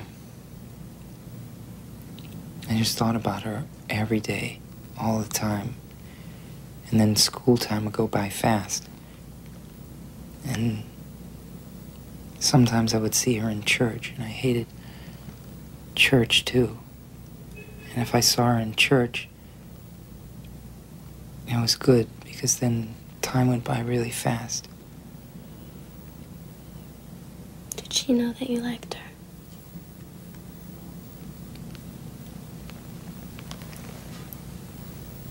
No. And Ryan, I'm going to tell you one other thing about this scene that I really, really appreciated, okay? And that's just sort of look, anytime a film can sort of subvert expectations or play into a trope, like earlier you mentioned, oh, you know, I, I didn't care for this part of the film because it played into this trope and that trope. I really like the way that it played against the traditional trope at the end because look, we we have seen that movie before, by the way. The the girl who gets kidnapped by a serial killer or some ne'er do well and ends up falling for him. This this is not the first movie that's told that story. Let's get that out of the way. And in that story, they always end up falling in love, and there's a sex scene at the end, right? Now, the funny thing is, Buffalo 66 has that scene, but they don't actually have sex. Like, what happens is, you know, she's trying to get him in bed the whole time. He lies down and he sort of positions himself angled away against her. Like, I thought that was very funny. And, uh, but eventually he sort of goes back to her and he sort of cradles himself, you know, in sort of like a fetal position. And she just more or less like comforts him. And it's a sort of a very, you know, maternal sort of thing. Now, the funny thing about that, Ryan, the funny thing is, again, in, the movie, that's when those two people have sex. And I believe that Gallo knows this because in the back, the score, the score during this has really sexy saxophone, like full on, like careless whisper saxophone playing while she's cradling him. And then there's also some very sort of romantic strings. And so I believe, and, and even the way that they finally sort of, you know, embrace each other, it's that same sort of feel as when, you know, the two people finally embrace to, to have sex for the first time. And so I thought that it was great to take this heavily damaged character who which by the way we haven't mentioned he does not like to be touched guys and i think that's another thing right? Like most of the time that character that's you know acting that way towards women like it's because you know he wants uh, sexual gratification right? On, on top of the you know emotional sort of abuse and everything that goes along with that the, the psychological aspect. But this guy he never once tries to physically take advantage of layla and I think that was a really smart decision. And I think that's what keeps somebody like me invested in the character because while he is often inappropriate with, especially at the beginning, right? But let's just assuming for a moment that the way he treated her at the beginning was supposed to was was supposed to be some sort of meta joke from Vincent Gallo about having to pee really bad and just being in a rage, right? Okay.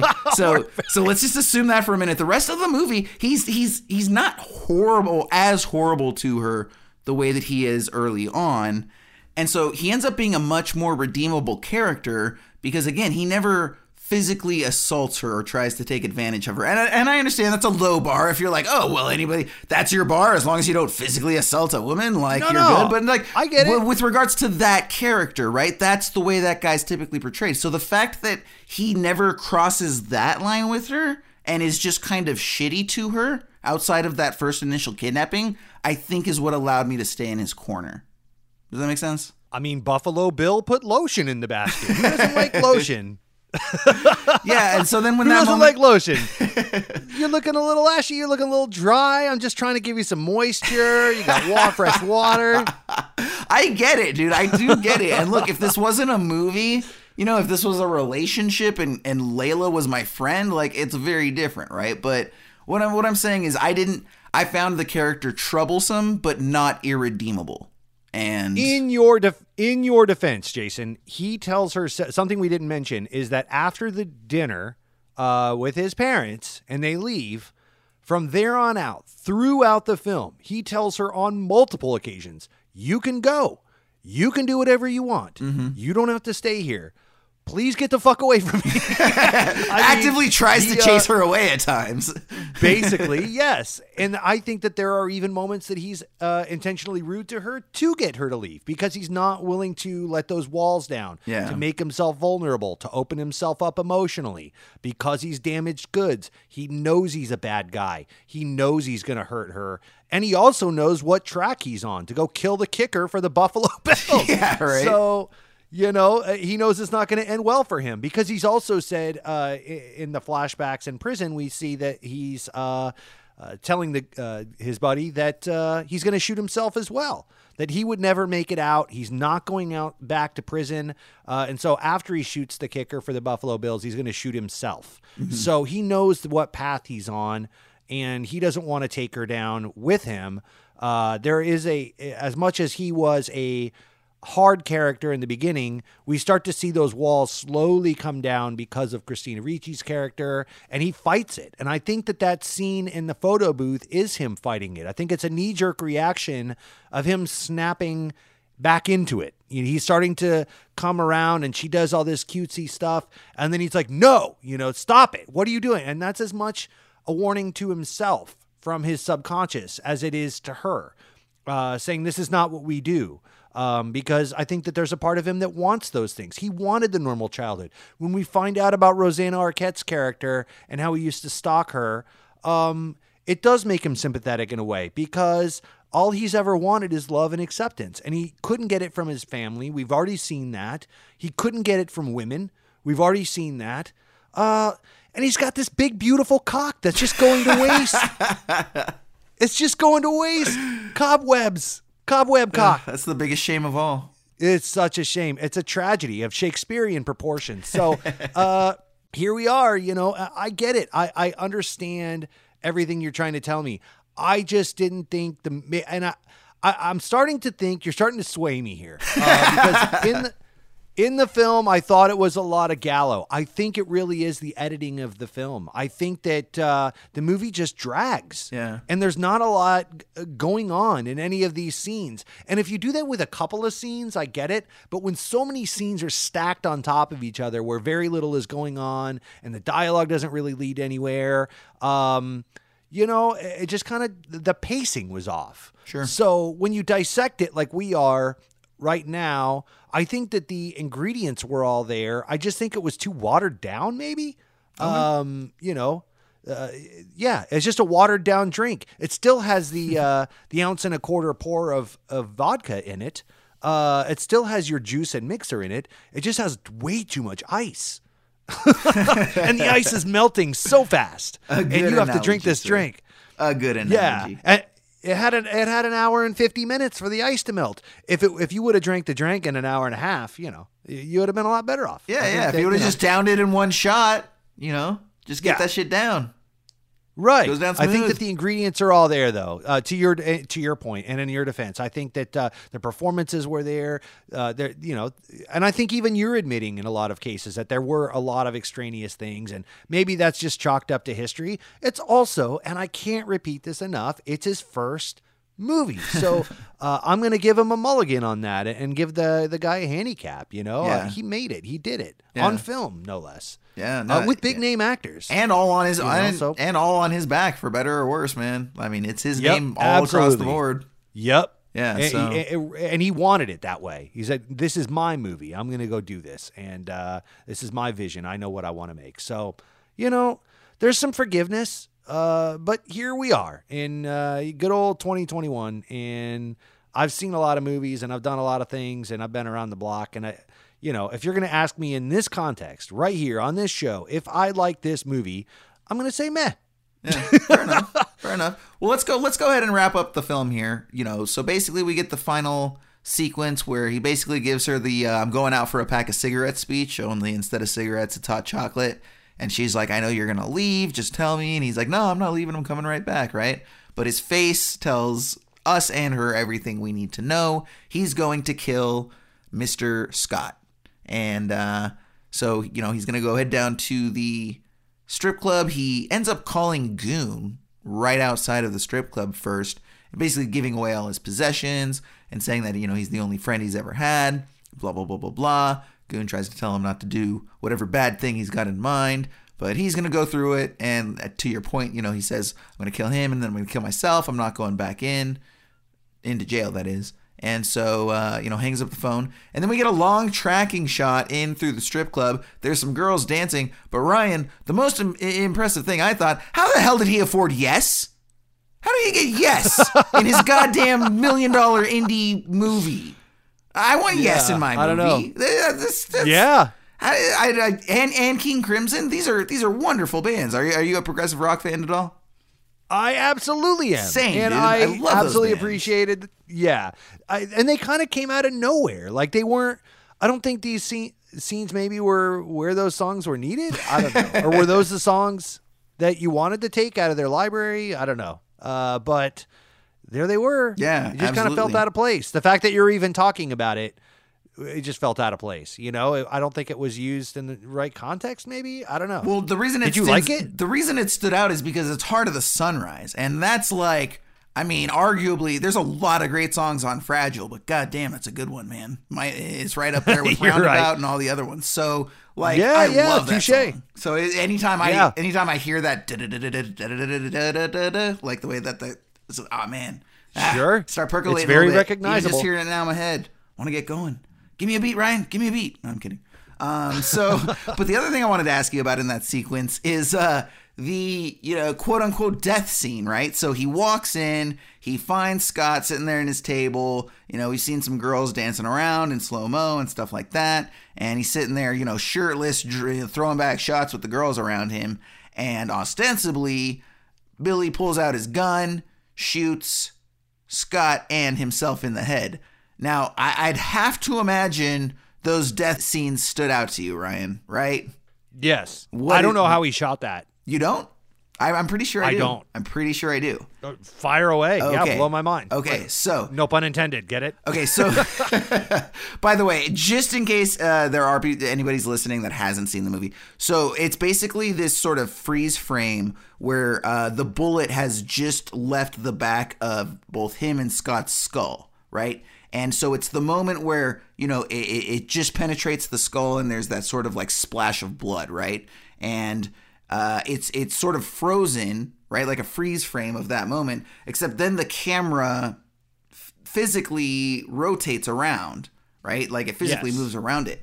If you look, Yep. Ryan, I, I I am willing to bet a significant amount of money they put acrylic prosthetics on the back of their head for the bullet hole and then had Yes. them make a weird face and just Yes. hold it and they just rotated the camera around them holding They at face. least had to shoot that in a very, very, very high frame rate uh, and slow it down because there's, I mean, there's not nary a twitch in their face. No, there is actually there is actually a twitch. There's a twitch. Oh, really? There's a twitch in Vincent Gallo's right at the first before the camera goes to move. It's very subtle, but I noticed it, and that was what led me Well, to believe the bitch. whole thing.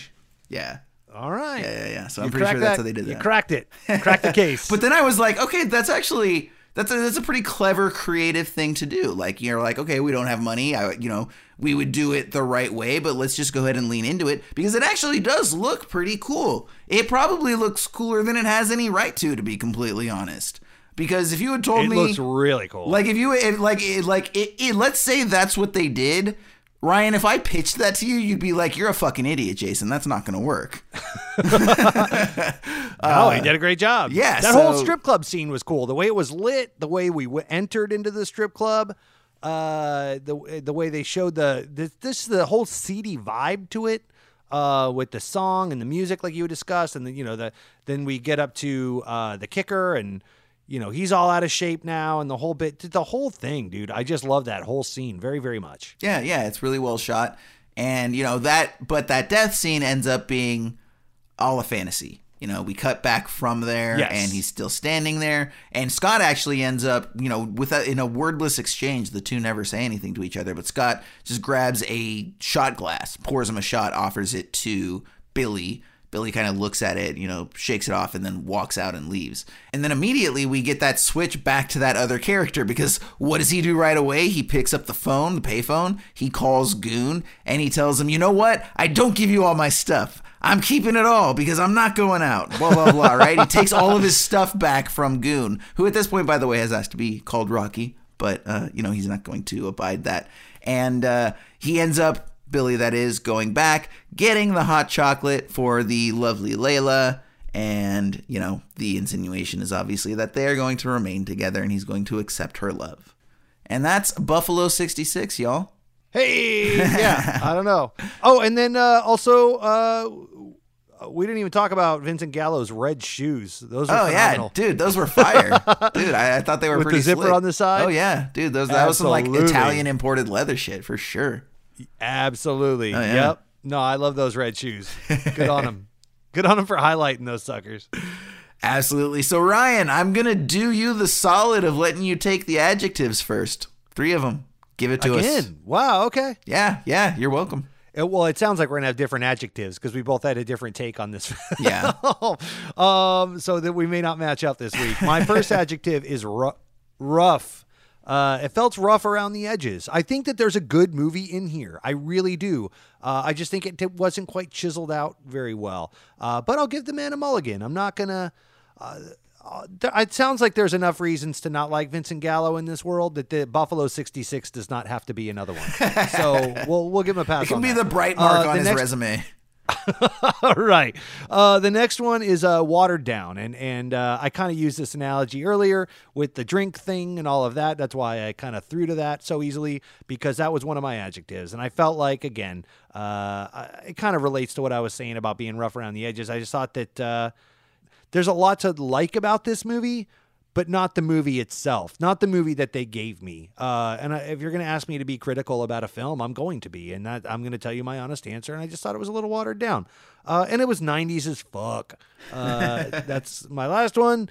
Uh, for all the reasons that we've already talked about, I don't need to bring up these directors and movies and all this bullshit again. Uh, it just is, and um, trust me on that. and maybe uh, I will say though that uh, it is brought to my attention that there are a lot of these films in the '90s that you have not seen. Uh, maybe a that's why you appreciate this movie uh, for what you do because uh, you hadn't been inundated with some of these films that I harken back to.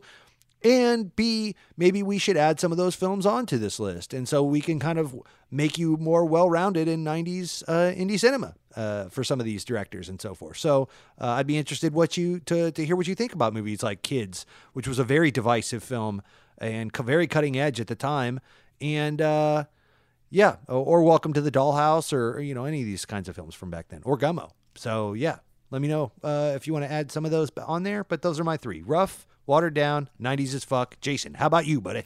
Well, I just had an, an, interesting thought now while you were finishing up your thought, in sort of keeping with, you know, like what was going on in 98. And I was mentioning earlier how, you know, this isn't the first movie to have done that whole thing where, you know, the girl falls in love with the kidnapper. I just realized all this movie is, it's just indie the chase the Charlie Sheen Kristy Swanson classic because that's exactly what happens in the chase. He kidnaps her yeah. in the car, and by the end of it, they're having some hot sex while being chased by the cops. And they have that scene that you said that this movie doesn't. Exactly, right. Yeah, exactly. Yep. So, so like, so I, so I think to a degree, this was his play on that film, and that's why some of these moments, these expected moments, end up getting subverted and I think that lent to my appreciation. So for my three adjectives, I'm going to go with offbeat for the first.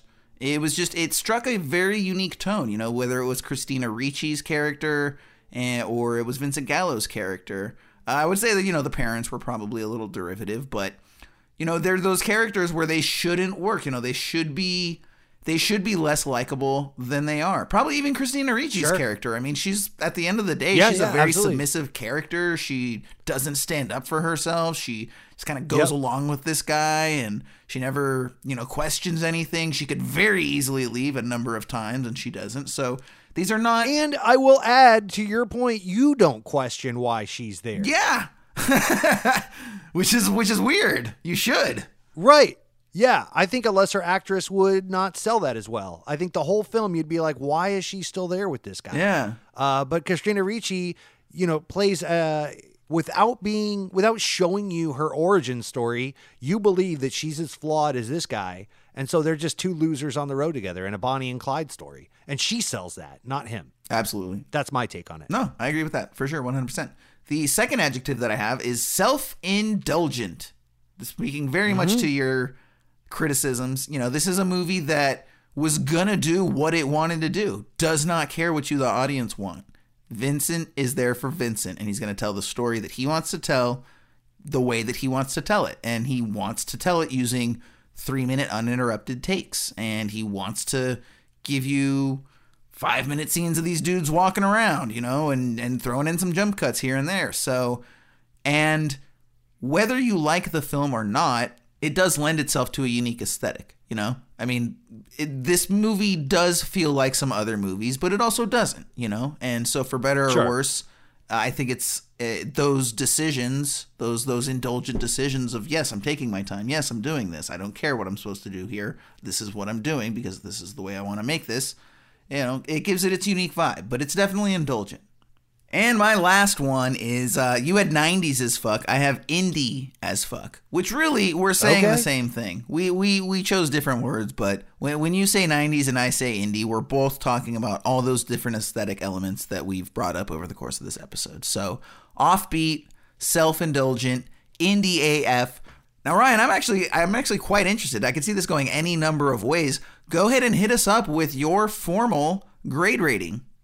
Uh, I'm gonna give this a D plus. Okay. This one just wasn't for me. I think that there is a C plus B minus movie in here, uh, but it's not the one that I watched. So I'm giving it a D plus. How about you? Well, Ryan, we are going to have the exact same discrepancy that we had on Dagon, if you remember, because you gave Okay. because you harshly and very undeservedly gave Dagon a D plus, which, in my opinion, it was worth four and a quarter stars. Same thing here with Buffalo 66. I am giving it four and a quarter stars to your D plus Because again, it's Did a- you order the Did you order the limited edition Blu-ray already? they don't have one. I think they just have a regular standard def in there somewhere. I, I, I actually haven't say. looked, but I'm pretty sure that, that that's like a bargain bin movie. Buffalo 66 just Yeah. seems like one of those movies you get for four bucks in a Walmart or something. And not because it's bad, just because it's one of those films, right? Like probably because like Sure. it was made for a million and you know they well made million ten so long ago that they're like, sure, take it for two bucks. What the hell do we care? We've already made a thousand percent profit margin. Yep. Um. So so yeah, man. I mean, like I said, I mean, I, I defended it pretty much the whole episode, and as such, I mean, again, uh, Vincent Gallo is not getting a four and a quarter out of five rating as a person by any means, but I will give his directorial debut, Buffalo '66, four and a quarter stars. So that's been Buffalo 66, guys. We are going to be back after this commercial break with a look at the killing of a Chinese bookie. Stick around. From the visionary minds at Aberrant Literature comes a short fiction collection unlike any other Aberrant Tales. Bursting at the seams with stories of creativity, excitement, and wonder. Aberrant Tales takes the very best in modern science fiction, fantasy, and horror and weaves them into one thrilling, eclectic package. Featuring the works of Ashton Macaulay, M.T. Roberts, Daniel Kurland, and Jason Peters. Aberrant Tales is available today in ebook, hardcover, and paperback versions, online and everywhere books are sold. Published by Aberrant Literature. It's all right, Vince. It'll pick up. Have a big night.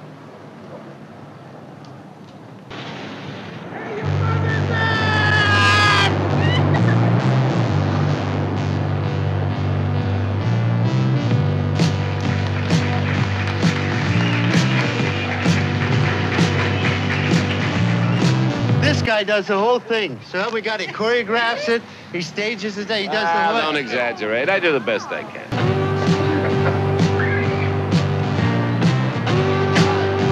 Cosmo.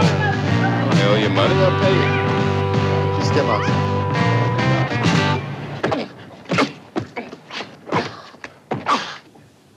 This guy owes us money. He's got to pay. His name is Ling. That is a bookie. Chinese bookie. Wait a minute. I think I understand.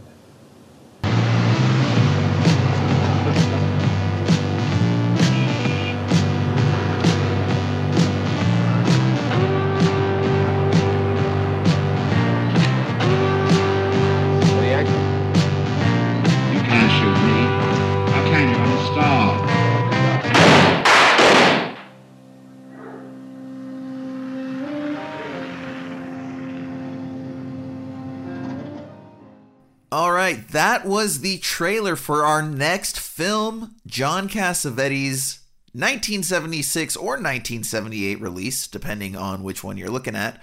The Killing of a Chinese Bookie. Ryan, hit us up with that description, man. Jason from writer director John Cassavetes. Uh, Rotten Tomatoes has this as Cosmo Vitelli, the proprietor of a sleazy, low rent Hollywood cabaret, has a real affection for the women who strip in his peep shows and the staff who keep up his dingy establishment. He also has a major gambling problem that has gotten him into some trouble before. When Cosmo loses big time at an underground casino run by mobster Mort, played by Seymour Cassel, uh, he isn't able to pay up. Mort then offers Cosmo the chance to pay back his debt by knocking off a pesky, mafia protected bookie. Jason, what did you think about this movie slash movies? So, yeah, so Ryan, I actually really enjoyed this movie. And uh, first thing I got to do before we even get into this is uh, apologize to you first and foremost, as well as our listeners. So, to everybody listening, last episode, last full episode, that is, I gave you some bad advice. and I told you to make sure to watch the 132 minute version of this movie. Now, as it turns out, uh, I was a little off in my math, and you should have been watching what I believe is about a 104 minute version of it. Ryan, why don't you explain what the hell I'm talking about? So here's the deal. Jason sets me up for disaster, and he tells me to watch this. He's like, "No, you got to watch the director's cut. We're gonna get those extra forty minutes in, son." And I was like, "Hell yeah, let's do this. Let's get, let's make the uh, make this a, a, a Cassavetes night." And so I settle in, I load it up, I get on HBO Max. Uh, shout out to HBO Max. Been loving my HBO Max lately. Same. Uh, and I t- and I call Jason. I say, Jason, uh, the director's cut is the shorter one. He said, no, no, no, that's a copyright issue. That's on HBO. Uh, I've done the research, watched the longer one. That's correct. They've got the title switched. Oh, okay, no problem. So I fire up the longer one. Cool. as I'm getting into this thing, I do some more research online. As I'm, you know, typically with these things, I like to get a little intro uh, on the history of the film. I'm looking up some notes. It's kind of a uh, interactive uh, watching, viewing experience for this podcast, how I like to set myself up. I've got my laptop out, looking up some facts and things. And I find out the shorter version is, in fact, the director's cut. So apparently, uh, the studio rushed this sucker out um, and put a lot of pressure on Cassavetes. He was not done editing yet. Uh, he was still in the editing room. For whatever reason, uh, I couldn't really find a clear answer on this that I'm willing to go to bat for. Uh, but yeah, the production company distributors uh, were like, you know, you know, now's the time. We're coming in. They kind of commandeered his uh, creative project and pushed it out there. Everybody hated it. Uh, that was involved with the film, not the least of which is Ben Gazzara and uh, and Cassavetes. So two years later, he did his Snyder cut and uh, went back, hacked and slashed the fuck out of it, and made a tighter, sleeker, meaner, uh, better film. And uh, so and having what so I watched the bloated version. I watched the the the the one that hit theaters in '76. Jason went ahead uh, by my recommendation because I called him and I said, "Dude, don't like you watched the better one." So he watched the other version. Uh, so we're gonna come at you today with two different takes. Um, I'm going to have some things to say about the bloated version of why I didn't like it, uh, and he's going to be talking about the director's cut. Uh, to everyone who took Jason's advice, uh, number one, you fucking should have known better. You've heard this podcast before. What are we on episode 19? Jesus Christ. Like, you know better than to take. and number two, uh, just bear with us and, and sorry about that, that you watched the, uh, the longer one.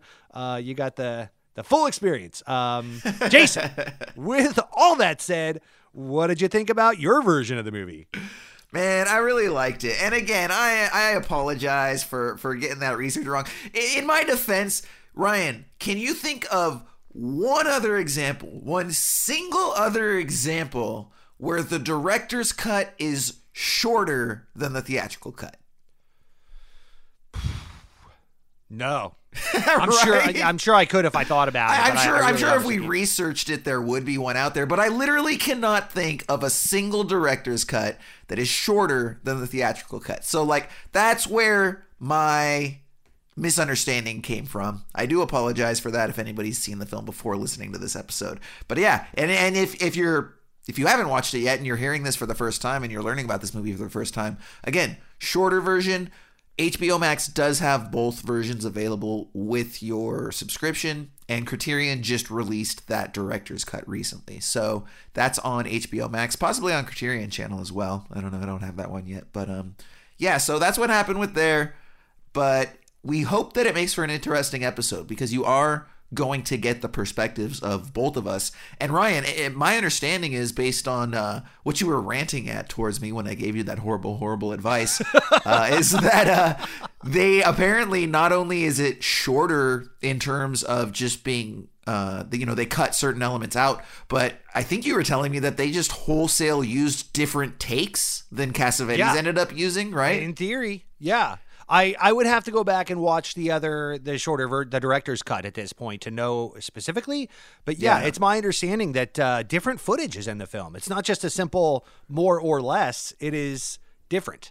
Yeah. um, to, And to so- help better construct the story and, and make it more succinct and kind of tighter and, and sleeker. So yeah, Yeah, definitely. So I'm hoping that doesn't really cause any issues. I, if it does, it's going to happen organically. because so. one of us is going to say, "What did you think about this?" And, you know, the other's going to be like, "I have no clue what you're talking about." Which you should have more than I do because you watched the longer version. But if it goes the other way, that'd be kind of interesting. It's my understanding that most of the extra footage or or the non director's cut, uh, the extra forty minutes, all takes place in the uh, cabaret or the strip club Okay. or whatever you want to call it. So, uh, and that really was my biggest issue with the film. And you're going to hear me bitch about it. Is that all the uh, bloated uh stalling you know that that goes into that cabaret and how much time is wasted there and how it interrupts the pacing of the film and um you know they just it just kept stalling out there and it wasn't even that good of a cabaret here's the, the plot twist it wasn't even It really wasn't. engaging dude that the Mr. Sophistication character that is our host for the evening uh is We're going to talk about him. We're going to Yeah, talk about. Him. He's not him. good. He is not good. Yeah. uh, he belongs in Zardoz, uh, which is drawn on Facebook. I, I I literally have an Arthur Frayn reference here on my notes, bro. On my notes. Love it. Absolutely love it. All right, take us in. Okay, man. So here's the funny thing eh, that, that that I found pretty interesting is uh, this is one of the first movies I can think that just it doesn't open with an introduction, and it doesn't even open with the traditional introduction of a scene. It it starts with him entering into his club, but he's already in there. Like normally you'd at least like show the character opening the door to come in. I thought it was really interesting to just show him like like start your movie off with him already entering and halfway walking in. Yeah, you start off in the middle of something. Yeah. It was weird. And they Yeah. do like that money exchange in the brown paper bag. They go in the back and they're counting money and stuff. And it was like, wait, did I miss something? What's going on? Did I hit next? yeah so remote?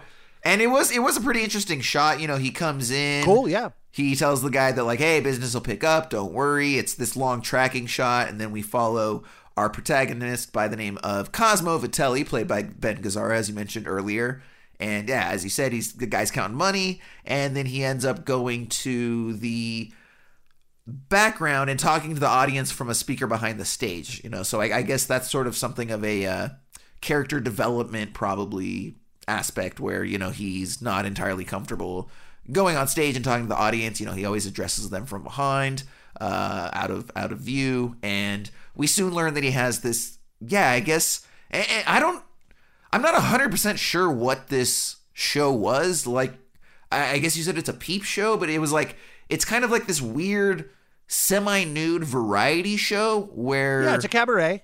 so okay yeah so so so let me ask you is or that like a drag show or something like that. You know, uh, But it's so I guess this is kind of what I didn't 100% understand about these kind of shows is like so everybody's there for like the TNA, right? But they don't really show that much TNA and when they do it's it's more of like an artistic performance type of thing or something except for like the maybe Right. the little flash here and there. So like do are there not strip clubs? Like are strip clubs still illegal or is this just like a a No, I think this is softcore a thing alternative that people do? Like I I don't really Yes. know this world at all. Like so I was kind of confused as to like it's it's it's a variety show, but they kind of show boob every now and then. Like I, I don't know, it's kind of weird, dude. Yeah, let's go to our correspondent in Tampa, Florida for the latest strip club news. Uh, take it away, Ryan. Yeah, I, uh, this is something that exists. Um, you know, sometimes it is done uh, in drag with drag queens. Sometimes it is done with straight women. Sometimes it is done uh, with theatrics and more of a story or narrative. Uh, oftentimes it includes singing or some kind of performance. Uh, but yeah, it's a variety show that is an adult uh, nature uh, in nature, and um, oftentimes leans on sexualization or being risque.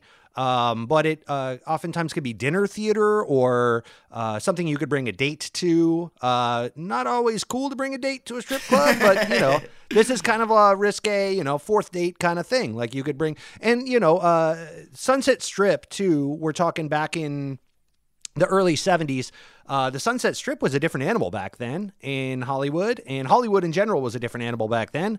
So, um, not that it's all spit polished and squeaky clean now, but, um, you know, this was, if you think of the Sunset Strip in the 80s uh, with hair metal bands and Guns N' Roses at the Whisky A Go Go and Motley Crue doing lines of Coke in the back room and all of that nonsense, um, then you think of the 70s and and the steps it took to get there.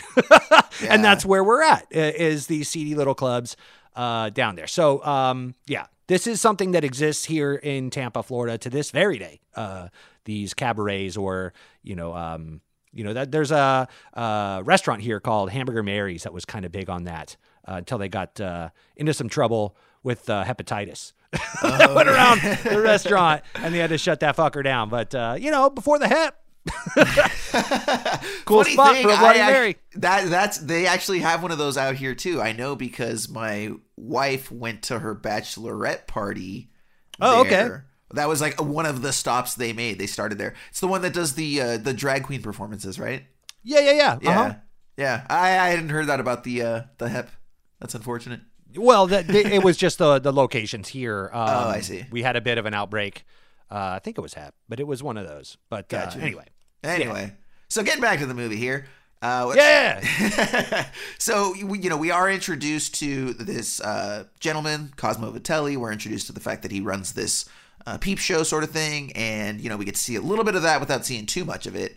And immediately from there, uh, we follow him. You know he he goes out. He goes to this cafe, meets this guy for a quick exchange of money, and uh, then he goes into a bar. Now, Ryan, one of the things that I think so for me, you know, even with the the more efficient director's cut, the film does kind of meander. You know, it's not the director's cut since you didn't watch it. It's not a super tight thriller. Uh, it still contains a lot of those again more meandering aspects right where it takes its time and you know it's showing him go and pick up each of his girlfriends you know before the poker Okay. thing and things so Okay. it still re- it still does retain that so that's why i was like man i feel bad for ryan because i felt like the film that I watched did a really good version, giving us enough of that. And that was, you know, as we've mentioned before on this show, that was something of a hallmark of 1970s cinema, right? Kind of carried over Yep. from the 60s, but is in the 60s and 70s there was definitely this movement towards,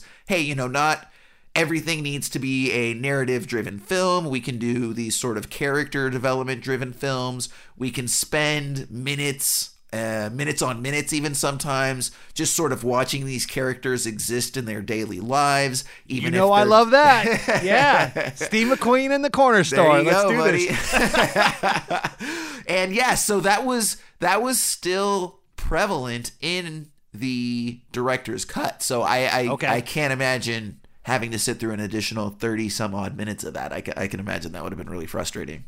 But the one thing I did want to to mention is that this seems to be something of a hallmark and and and Ryan, you've never seen another Cassavetes film either, right? This is your first one. not. Yeah, we've talked about that. Uh, Cinematic Confessions. Yeah. Uh, Jason and I have never seen a Cassavetes film before this, except for uh, in film school. I think we were shown scenes of faces and some of his earlier stuff like Shadows to kind of show um, indie cinema and how it started and you know we dissected certain scenes but uh, i've never sat down and watched a cassavetes film soup to nuts no Yeah, yeah, same. I know him as an actor. Like, I mean, he was, you know, Also obviously in yeah. Rosemary's Baby, so seen Fucking that. Dirty Dozen, baby. Yeah, yeah, yeah. So, but yeah, but but in terms of films that he has written and directed, and it's interesting because he seems to be something of like he was seems like he was like kind of one of like the OG indie guys. Like he was kind of Oh one no, of the he people. was the OG indie Yeah. guy back. Yeah, he's financed his own films in the '50s and '60s when that, you know, the studio system hadn't even fallen apart yet. Like before there were auteurs and shit. He he was like, you know, kind of the predecessor to a lot of the auteurs in the '70s that we know. And here he is trying to play by their rules, which I thought was interesting. That we were in a way getting uh, like a Scorsese or a Mike Nichols or a Coppola kind of film from the guy that they all, I'm assuming, learned from. You know, like he was playing their rules with his style. It was interesting. Yeah, well, and and it's it, it's also interesting too because I think that when you talk about maybe storytelling and uh, progression through the script and the way that you know the actors are directed and things of that nature, I would say that there's yeah a lot of similarities between those people that you mentioned. But I also think that his actual filmmaking style, like his shooting style, let's call it, the, the visual language that he's using to tell his story is pretty unique. And I think that one of the times that we we get that is is is up front in this bar scene. Because one of the things that you notice is that you know he's got everything really close up first of all you know he's using long lenses and he's doing extreme close-ups on people in this bar. This bar is exceptionally underlit first and foremost. A lot of times you can't even really see what's going on and i'm sure that was you know budgetary limitations. But i also think to a degree it was something of a intent that he had you know where he was trying to present films in a less polished, less mainstream fashion and kind of bring some of those photography elements. And so, you know, most people wouldn't go on an extreme close up on a super long lens in a crowded bar and then, you know, have the guy move around a lot and then just try to stay focused and keep him in frame half the time. Like, but then Right. it also gives it this interesting sort of documentary feel a little bit. And he he he used like one thing you'll notice is he'll do that in, in in one sequence and then also cut together with it shots that are much smoother and clearly on like a dolly track, you know? And so it was this really interesting mix of sort of traditional or at least what anyways would be nowadays considered traditional shots, visual language, polish, etc., but also cut with like this very intentionally indie sort of spirit. Like like there's a right after that there's a scene where he it just like shows a girl getting into a car. I think it's where he's gonna audition the one girl. We'll get to that in a minute. But and and, and Cassavetes like does a close up sort of through a car, like through a window, but not even necessarily through the window because he allows like the, the body and the frame of the car to obscure like half the image. And then later on, when he's auditioning the girl and he has her framed to where she's in the top half of the frame and you just see her legs and you don't even see her upper body, like, so he does some really interesting things with framing and with shooting style that sometimes don't work, right? Some of the tapes are like way too long and interrupted and slow down, but then other times those same long inter- uninterrupted takes are really interesting. And sometimes things are so underlit that I can't tell what's going on and it's kind of frustrating. But then other times it's so underlit and it's really interesting because it's a stark presentation of that image. And so it was it was an interesting experience for me. Did you get the something similar through the theatrical version, or were, were those not elements not there? No, they they were there and then some. Yeah, plus forty minutes. um, yeah, I uh, I definitely got that. It's in so much as I went on a deep dive rabbit hole situation. Um, so because there were so many of these bloated cabaret scenes, um, that I you know kind of got lost in, it, it did give me or afford me time to do a little research and kind of dive into some of this stuff. And I noticed the exact same thing. And it only led me to more questions. I wish I had answers for you. Here's the deal. Um, the cinematographers, plural, that they have listed for this film are not typical cinematographers. They're early producers. Um, and you try to find, they've got camera work and so forth, uh, but they're not really DPs. Uh, under the camera operator, uh, they've got several listed, uh, as well as camera assistants, not the least of which is a Mr. Fred Elms, who um, is David Lynch's guy, all the way back Huh. to Eraserhead, Oh, and wow. Jim Jarmusch's guy. Wow. Uh, this guy has shot Blue Velvet, which is pretty visually stunning, uh, all the way up to the most recent uh, The Dead Don't Die by Jim Jarmusch uh, a year or so ago. So um, this guy's been around. Also listed in the camera department, a Mr. Caleb Deschanel. No uh, way. Who shot everything from The Natural to The Passion of the Christ. Fucker's even listed as cinematographer as the for The Lion King. Uh, Disney's The Lion King. So Oh, wow. uh, yeah, this guy's been around too, uh, and father of the great Zooey Deschanel. So yeah, I um, there's a lot of uh, lot of hands in the pot. It seems like whoever was around, hey, grab that camera. You're shooting this scene. So if there's some disjointed stuff, and he might have even shot some of this himself. You know, I would not be it on the surprised at all. And gone. Correct. It was indie cinema, so it's just get it done. Yeah, exactly. Um, especially back then when you're burning film, and we talked about this a little bit with Buffalo as well. Uh, when you're blowing film like that, you know that you're on the clock. It's not like digital where you could just do another take. Yeah. Um, we get so spoiled nowadays with LCD screens and monitors everywhere and wireless Teradeks and all this nonsense that uh, you know to shoot on film back in the 70s or late 60s uh, was a bitch. Yeah. And you didn't really know what you were getting, and if something came out underexposed or you didn't have the right, you know, Mole Richardson lights to bring in to light this dingy club, or it made it look too bright, fuck it. Moving on, you know, cut print. so I think there was a decent amount of that. It sounds like, and and uh, there were various camera operators and various people credited as cinematographers who necessarily weren't necessarily actual DPs. So a little blurry on that, but I did I did notice that, and I think that's why. Yeah, definitely.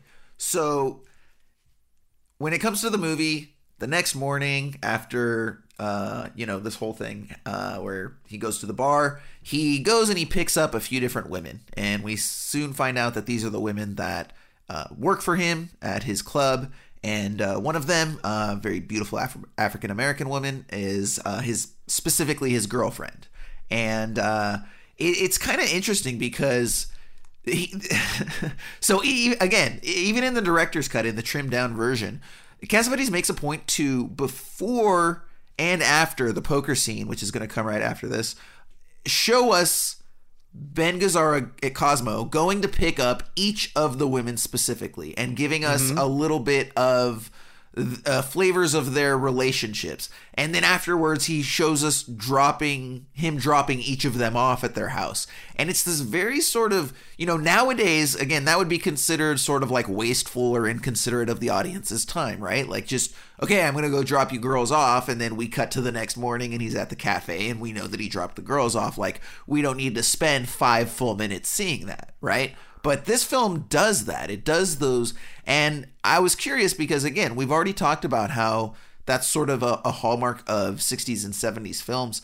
Ryan, do you have any opinion as to why those films employed that and Dude, wh- yeah, why? why I'll we- cut you off right there. Yeah, I was wondering the same thing. I wish I knew. Yeah. So here's the thing that to me that's interesting is I think that you know we we we talk about film as sort of a reflection of society, right? Like like it holds a, a mirror up to society relative to where it is. And I think it's funny because I think when you go and you watch these like films from the 60s and 70s, it's really indicative of like how different society was and the pace of society, right?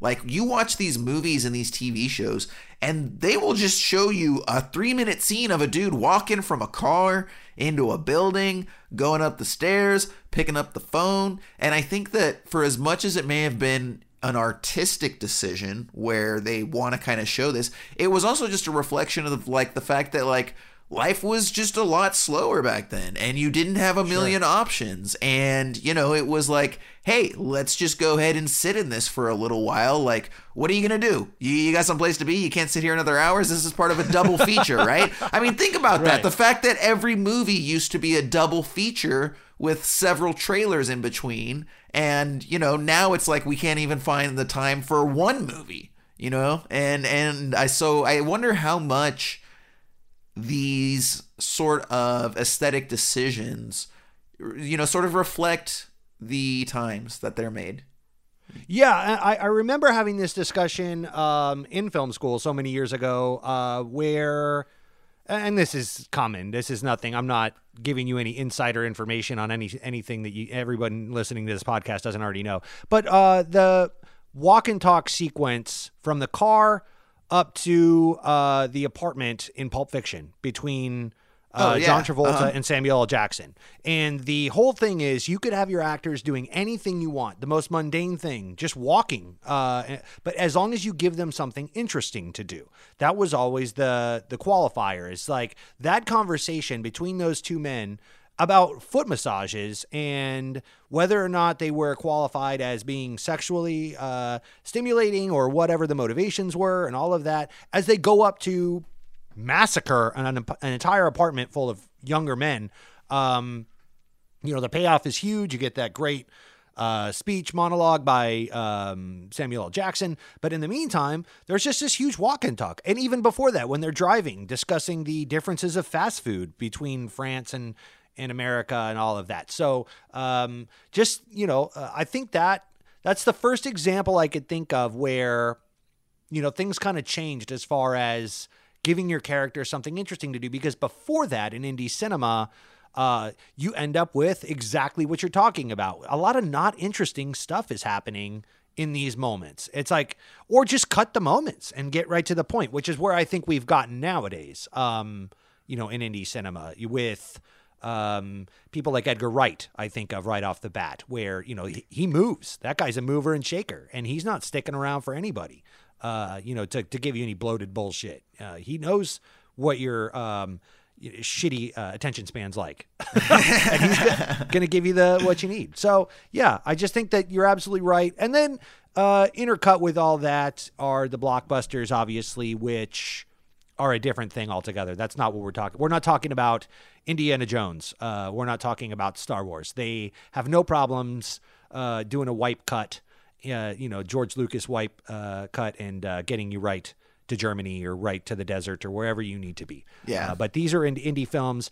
You know, sometimes it's filler. And I know that you've talked about that before, Jason, on the podcast. But I think in this particular case, you're talking about uh, an hour and 40 minute director's cut, two hour and 15 minute uh, full boat.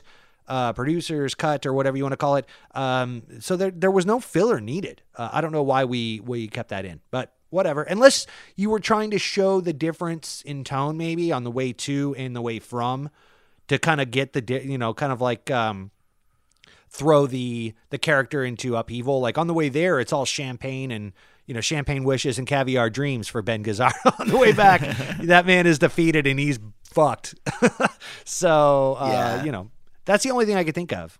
Very cool. Yeah, no, totally, man. So, and the scene that we're talking about that he goes to is he he goes and he picks up all these girls, and then he goes to this what's clearly some sort of illegal mob driven poker game. And uh, at first, he's kind of offended because he goes to place a bet and he wants to get some credit from the house, and they're like, "Oh, you know, we can't we can't give you eight hundred dollars for that bet." And he's like, "What? Let me talk to the manager. I have unlimited credit." Blah blah blah blah blah. Uh, cut to the next scene where he is upstairs. He is waiting for uh, the mob boss to uh, have a specific conversation. We're not entirely sure what happened yet, and it's quickly revealed that uh, he just lost twenty three thousand dollars in this poker game. Yeah, Which that that's quickly. yeah, and that's twenty three thousand dollars, nineteen seventy six money. So that's Right. uh, that is a, a a large sum, needless to say. And There's like so- a couple houses probably. right? Serious. No, no, no, absolutely, yeah. And uh, they, you know, he also does something interesting where Cassavetes, that is, he shows us right before that that there's a uh, urologist that just lost, I think, five thousand dollars to him. And he's like, "Hey, dude, you know, uh, I can totally pay this off. Give me 30 days." And the mob boss is like, "Yeah, no, we need to get paid right now." He's like, "No, no, no, come on, give me 30 days." They're like, "Yeah, no, pay us now, or uh, you know, gonna gonna gonna gonna something unpleasant's gonna happen, right? Whatever sort of veiled threat they make. So I think that's kind of one of those things where we're no like, oh shit, okay, you know, this the, this guy's not fucking around. He's you know not really gonna work with Cosmo. I keep wanting to call him Ben. uh, Cosmo. Um, and Whenever I say Cosmo, I want to say Kramer. Right I know, right? It's so hard. Or Which this movie order- would have been really good with Cosmo Kramer in that role, by the way. And uh, yeah, so um, but you know they're a little bit more willing to work with Cosmo than they were with this urologist fellow, and they have him sign some papers saying that he's going to pay back the twenty three thousand, and you know they kind of let him go.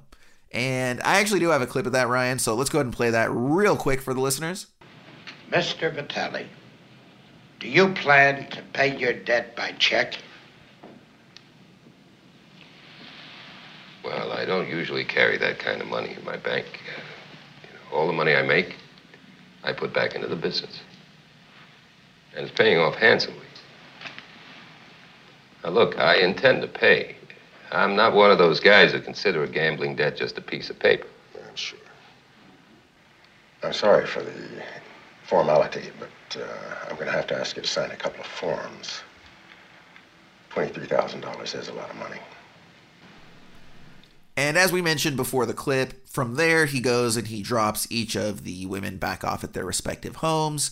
And he just kind of lets us sit in that space. I guess maybe, which I didn't necessarily get this, but sort of looking at it through a logical or intellectual lens, like perhaps it was one of those things where he's trying to show us that like you know, after a long night, come down hangover sort of thing, right? You know, where the sun's up and you've been partying all night and you're still Yeah. up and you got to go drop everyone off and you're just haggard and run through and like, right? So I think, I think that was the intent of that scene. It didn't really come across that desperate, if I'm being honest, but you know, you could make that argument. So he- here's the um here's my take on that. Uh, I actually have notes on this. I believe that the times the extra time spent in the cabaret um, and the elongated intro to this film did the middle of this film and the ending of this film a great disservice. Uh, And I, I, was, I wanted to ask you about this since you saw the tighter version, uh, the director's cut. Um, I feel like there are moments that we're talking about right now where he's coming back and we see him. You're right. The sun's up, the party's over. He's got to face the music, and now we get injected into this uh, neo noir film, you know, c- crime drama. And so, uh, and now he's got his mission, he's got his marching orders of what he needs to do to go kill this Chinese bookie to make ends meet or make amends for this debt. Uh, but uh, rather than appreciate some of these moments that were probably designed to build tension, I felt that it was done as a, you know, I, I was. I- wasn't as into it because I had spent so much time getting into the film, waiting for the film to start, and in between these moments as well, these bloated scenes in the cabaret, etc., that uh, some of these moments that were probably designed to build tension or to uh, change tone in the film and transition uh, into other parts of the film, into d- between acts and so forth, I, I wasn't picking up on that. Uh, did you get any of that at all? Uh, do you feel like the the bloat of the film did the uh, intentional stalling uh, a disservice? Does that make sense? Am I coming across? Yeah, yeah, no, it did. And I think it was very different for you because the way that the theatrical cut plays is it's kind of like it's got like a shall we say slower bookends, right? So like the first 15 20 minutes is pretty slow with no real sort of plot happening. Maybe even the first half hour. But I do think it at least finds its footing after about 10 minutes or so. And then the back half, the third act was also really long. That's kind of, huh. I actually just considered this, realized this right now. I think I think what's most interesting about this film is that the the the the story regarding the actual killing of the Chinese bookie is really the second act. Like it's not really it's not really a traditional set up the fact that he has to go kill this Chinese bookie at the end of the first act, spend the second act going through all the steps to get to the Chinese bookie, and then third act he either succeeds or fails at the thing. Like that's the framework of this story traditionally. But the Right. interesting thing is that like you say, the the entire first act is just him going and living his life and picking up these girls and going to this poker game and doing the show and dropping them off and blah blah blah. And then the second act is he gets approached by the mob and pressured into doing this thing and then it kind of he he does the thing at the end of the second act and then the third act is once again him going back to his team and they have the sort of pep talk up in the or rather backstage and you know that's a really nice extended monologue. We'll talk about that later. And then from there he also is going to the audience and talking to them on stage. So it's really it, it, i just realized that that that's sort of like it's a really interesting and and it may or may not work for people but i think that's kind of what you're picking up on too. Yeah, well, even just like the moments where he gets in the car with all the mafia guys and they're telling him what he's gonna need to do to kill this Chinese bookie and and to make right with this debt. Um, he's in the car, and then another guy gets in the car and kind of sandwiches him in the middle, and then other guys get in and out and exchange words with him. And there's a lot. This is just one out of many examples I could think of right off the top of my head. Uh, but there's all these all this extra time. You know, he's really letting you sit in it as Gazzara is and let the tension build, uh, letting the tension build. But because I've already been sitting in it in the cabaret, I've been sitting in it at his girlfriend's house uh, with her family as she's getting ready. I've been sitting in it in the car ride over to the. I, I, I feel like there's so many stalled out moments that by the time I get to those moments, like he's in the car with the mafia, uh, and, and you know that should be building tension. But instead, I'm just like, we're 50 minutes into this fucker, you know, an hour into this movie, and it's like, Christ, can we get on with it? Like this is.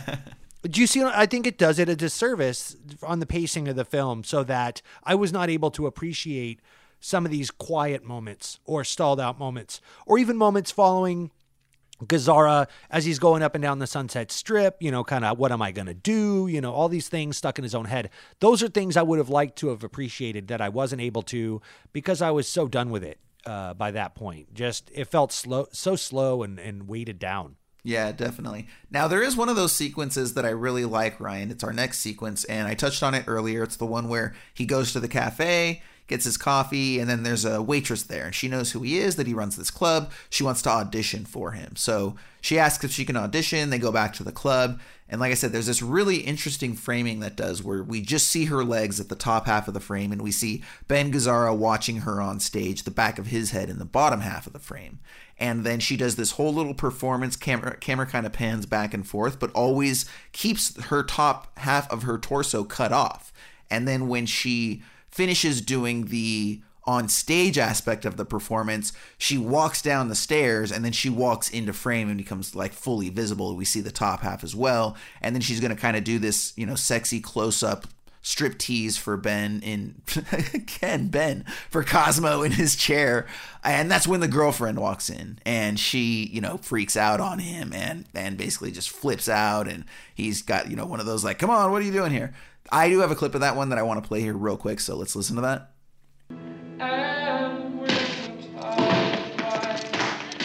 Oh! Cut it out! Stop! It! Will you stop? Call it! So cold. Just auditioning a girl, for Christ's sake. Cut it out now. Rainy fields of frost Now, Ryan, this is the other funny thing is that the next sequence after that great sequence is really the first time in the director's cut that we actually get to really see and experience this show. Up until now, we've seen parts of the performances and we've heard the Really? performances in the background, but we haven't really seen several minutes of this performance. So after that is really the first time that we get to see Mr. Sophistication and the I believe they do like the Paris sequence uh, is what Yep. they do. And Yep. so this is where that comes into play. And that's really the Yeah. first time that we get to sit in this. So it sounds like based on what you're saying that that that we've had several moments in the theatrical version of that already. Is that true? Yes, correct. Yeah, so that would be that would be a drag, man. I could totally understand how that would uh, like I said literally drag down the the enjoyment of and and it's just it's excessive at that point, you know, like I said, with the tighter This was a crime story mixed in with dinner theater. Like I was watching a cabaret that also happened to have. It felt like one of those murder mystery crime trains that you go on, you know, that are like, who did it? You know, is it the conductor? You know, the ticket taker? And you know, they're all in costume and coming out one by one. You know, you can participate and help us solve the crime. And uh, everyone's having steak and, and lobster. Yeah. And uh, yeah, it felt like one of those dinner theater situations. This whole movie did, uh, where I felt like there is a good or at least a decent noir film in here somewhere. Um, but I, you know, had to sit through you know a lot of cabaret to get there, and it wasn't. Here's the other thing too. It and I can't stress this enough. It wasn't good cabaret. It wasn't good. it wasn't entertaining. This Mr. Sophistication fella wasn't, you know, entertaining or or charismatic. Um Yeah, well, that's who I want to talk about right now. Is this Yeah, Mr. let's dive in. Sophistication guy? Because like, yeah, I he. I don't understand why he's like the main draw. And and, and again, Ryan, you seem to have some sort of understanding of this. But like, is, is that kind of is that what an MC is? This dude looked and acted like Danny DeVito's Penguin in Batman Returns. Right. With a drawn on pencil mustache and beard, a la Mr. Arthur Frayn from Zardoz. So it was a very unique we'll say persona that he had and uh Yeah. he, but he was he was featured a lot I mean, did, did, you, did you get a lot of him in the theatrical? Oh yeah, probably more than you, buddy. Yeah. Um, you know, I, I think of the, the the most prominent example that comes right off the top of my head uh, to what a character like this maybe could have brought, and, this is completely a different way. I mean, 100 percent different film. But the the most ex- uh, obvious example of a show like this uh, would be John Leguizamo in Moulin Rouge um, where you know whimsical and fun and high energy and wearing a lots of outfits and now presenting and blah blah blah you know and these big grandiose introductions. This guy was just like sweaty and gross and wiping his brow might as well have been smoking a cigarette and uh you know it's just kind of a it, and i know it's a seedy dive bar and not the moulin rouge you know directed by Baz Luhrmann you know this is uh, the sunset strip in 76 so i get it but geez, you know, then put him on less. If he's not going to be as charismatic and fun and charming and witty, uh, and it's just like,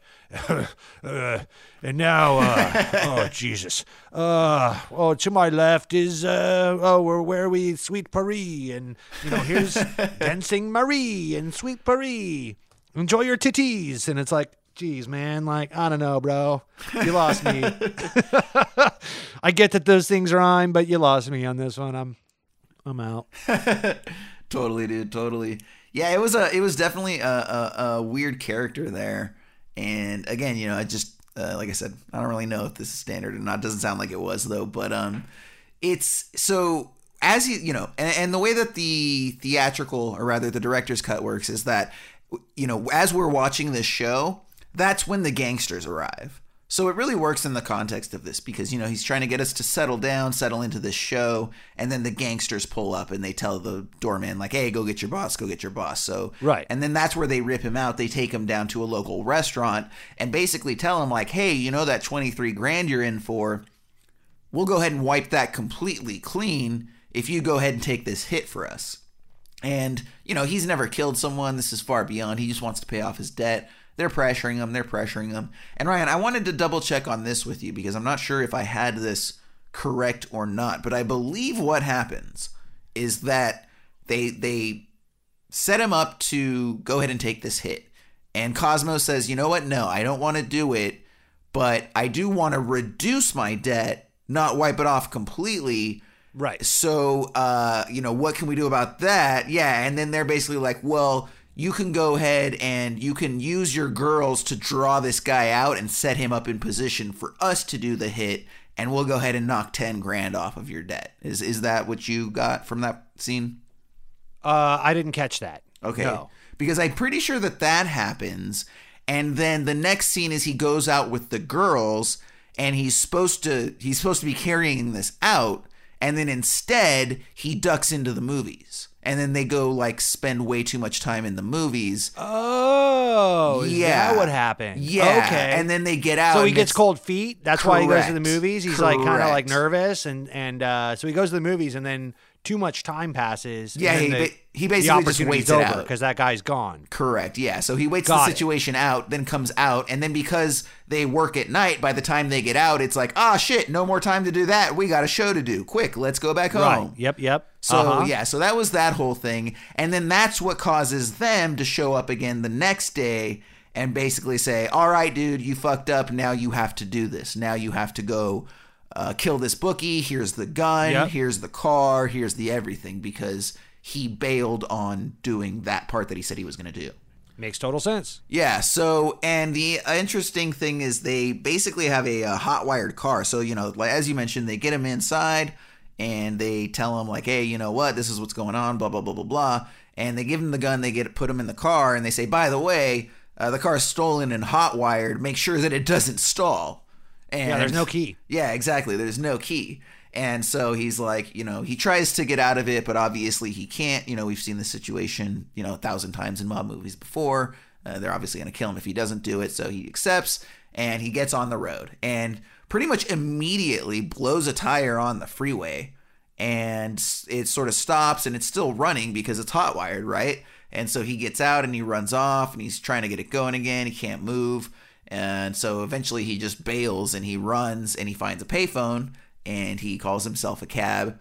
And uh, then he checks back in with the cabaret that he runs, and I thought that was kind of nice. You know, and, and we we've seen this character before, where it's like they're you know their their life's work, you know, and so even if they're doing something, you know, being chased by gangsters uh, like like Cosmo is, you know, they still got to call in on the business and check and see how the performance is going, and what why are they doing that number? There's only two people, you can't do that that number with two people, and da da da. So.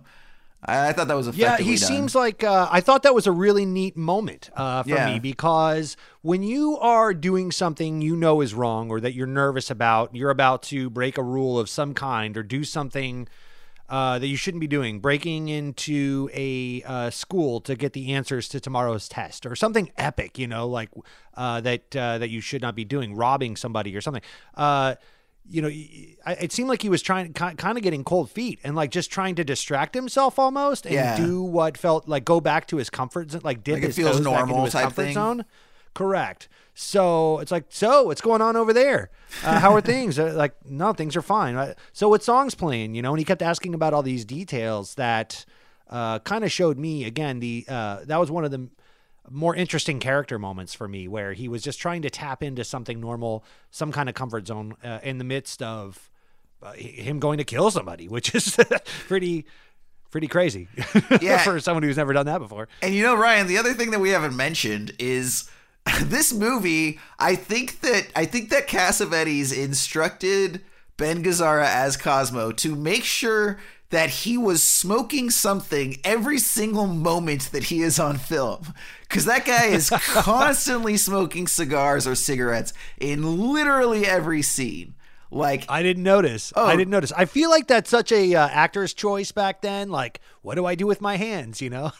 Yeah, So- well, and I think it's just one of those things too, kind of uh harkening back to what I was mentioning just a little bit ago about just society being different. I've actually, you know, Sure. talked to to older people uh, about that sometimes, and and yeah, it's like you know one of the things they'll mention is like, dude, like. You have no idea how ubiquitous smoking was, dude. Everybody Yeah. smoked everywhere, never thought twice about it, wasn't considered a bad thing in the airplane, in the cars, in the office, while you're working, before you. And it was just like, so when you go back and you watch these things, it's funny because, you know, obviously knowing what we know and the way that society is towards uh, smoking and specifically with cigarettes these days. It's just very funny to go back and watch these things and just just how constantly everybody smokes, dude. I think too, uh, you know, it lends itself well to that noir feel. You know, you think of Bogart, you think, uh, Yeah. you know, Cary Grant, or you know, any of these uh, early uh, characters or icons. You know, it's just having a cigarette or going having a smoke. You know, that's so. To me personally, when I think of like black and white noir films, uh, like Maltese Falcon or something like that, you always think of the man in the shadows with the cigarette, you know, and and uh, or in the seedy bar, you know, to having a smoke. Um, it just kind of gives that that noir vibe, that detective vibe, you know. I don't know. Definitely. That's just me. No, absolutely. Yeah, Yeah, 100%. And I, I kind of relate that to Los Angeles too, just kind of grimy and seedy, or like early New York. You know, you get some of those New York uh, crime dramas or thrillers from back then. Uh, you know, cigarettes kind of just go hand in hand. That smoky bar, you know, the smoky dive bar or whatever. Definitely, just kind of sets a scene a little bit. Yeah, kind of also kind of like the uh, you know the film stock uh, that a lot of these guys use. You know, Sure. just that really grainy, heavy, heavy, Right. grainy film stock that they all use to tell these films, which just again blends in perfectly with that you know cigarette and stark lighting aesthetic that we're talking about. Yeah, and to your point, um, you know, when you have when you're smoking a lot like that, or you're motivating that uh, that look, um, you could use. I I wonder if they had like hazers or smoke machines like we have now. Uh, I I'm assuming they did. Maybe. but uh, you know. eh, we use uh, on film sets. We use hazers all the time to allow light to add a glow. Yeah. Um, you know the the Yeah, vapor you get that and smoky the, backlit type of thing. yeah, right. It gives a uh, a real distinct uh, vibe, you know, to your shot. Instead of a light being so stark, you're allowed to dim that light, let it reflect throughout the smoke or the haze uh, vapor, and uh, and it gives you a nice glow. Or or you could see light rays coming through windows, you know, sunlight, uh, you know, things like that. That it makes a, a room look dusty or kind of lived in, uh, gives it a vibe. And um, you know, I almost wonder if they didn't use cigarettes for some of that as well. Yeah, yeah, absolutely, man. So and then from there, uh, so he's he's been he's in it now. Again, you know, he he he said he's going to do this, and one of the things that we didn't mention earlier, but they tell him that when he before he goes to the bookie's house, he has to go and order twelve hamburgers because he's going to use these hamburgers to give to the dogs as a distraction because the compound has dogs. So you know eh, we and again you know giving us some of that character development you know we see cosmo go to this bar and you know there's the perky waitress that's trying to be you know pleasant with them and and strike up a conversation about you know separately wrapping the hamburgers and he's like nah i want them in the whole bag and you know they have a little sort of back and forth and he's just you know heavy huffing those cigarettes dude he's like don't you know don't don't contradict me woman just do it right you know so he just just just giving us a moment to be in his headspace to your point from a moment ago and uh, from there he does in fact get the hamburgers which by the way after that whole discussion about how 12 hamburgers would never fit in a brown paper bag like that bag wasn't even a third full and they straight rolled it down and i was like guys come on. Just pay a little closer attention. You you just this entire three minute conversation was about how you can't fit 12 hamburgers in one bag and the bag's a third full. I'm not that guy usually but well, that was she, egregious I think she was uh, she was also alluding to to the grease would bust out the bottom or, or that the bag wouldn't substantiate uh, the burgers. So it may have been a grease to weight ratio. I don't know. Perhaps. Giving this film more credit maybe than it deserves, but yeah, it's just a minor inconsistency there. But uh, yeah, so he gets the food and he goes and he comes to the compound and he's able to uh, pretty pretty easily, you know, sneak in. Uh, it's kind of interesting that not a lot of drama was extracted from right, him yeah. breaking They, in. they were saying trip wires and alarm systems and all, and he just kind of strolls on past. The Yeah, it's this really where the guards are, brightly lit two, driveway. The guards are like those are the shittiest guards of all time. he just not only walks in but walks out. and he walks straight up like the main road. Like there's this brightly lit entryway going right to Right. A an, an all window sort of overwatch tower, but it's not a tower, it's really just a house. But it's supposed to be like where the guards are watching the entryway to see who and yeah. And they're like, okay, you know, you gotta get around the tripwire and this and that. And yeah, he gets there and he's just Yeah, like follow these "Cool, follow these instructions specifically to the T, or else it's all shot. Yeah. and uh, And then he just kind of he's strolls like- right in. Yeah, no big deal. which is weird because they don't do the same thing with the the climactic scene in the parking garage. I actually thought that scene was really well executed. So, uh, we'll which we'll, again we'll talk about it in a minute. But either way, yeah, not a lot of drama or suspense extracted from him breaking in, and he pretty easily and quickly finds the bookie. And he's, you know, this very old, meek sort of Chinese dude who is in an oversized bath and he's sort of splashing and playing with a young girl and uh, I'm sure she's been hired, you know, by him to spend time with him.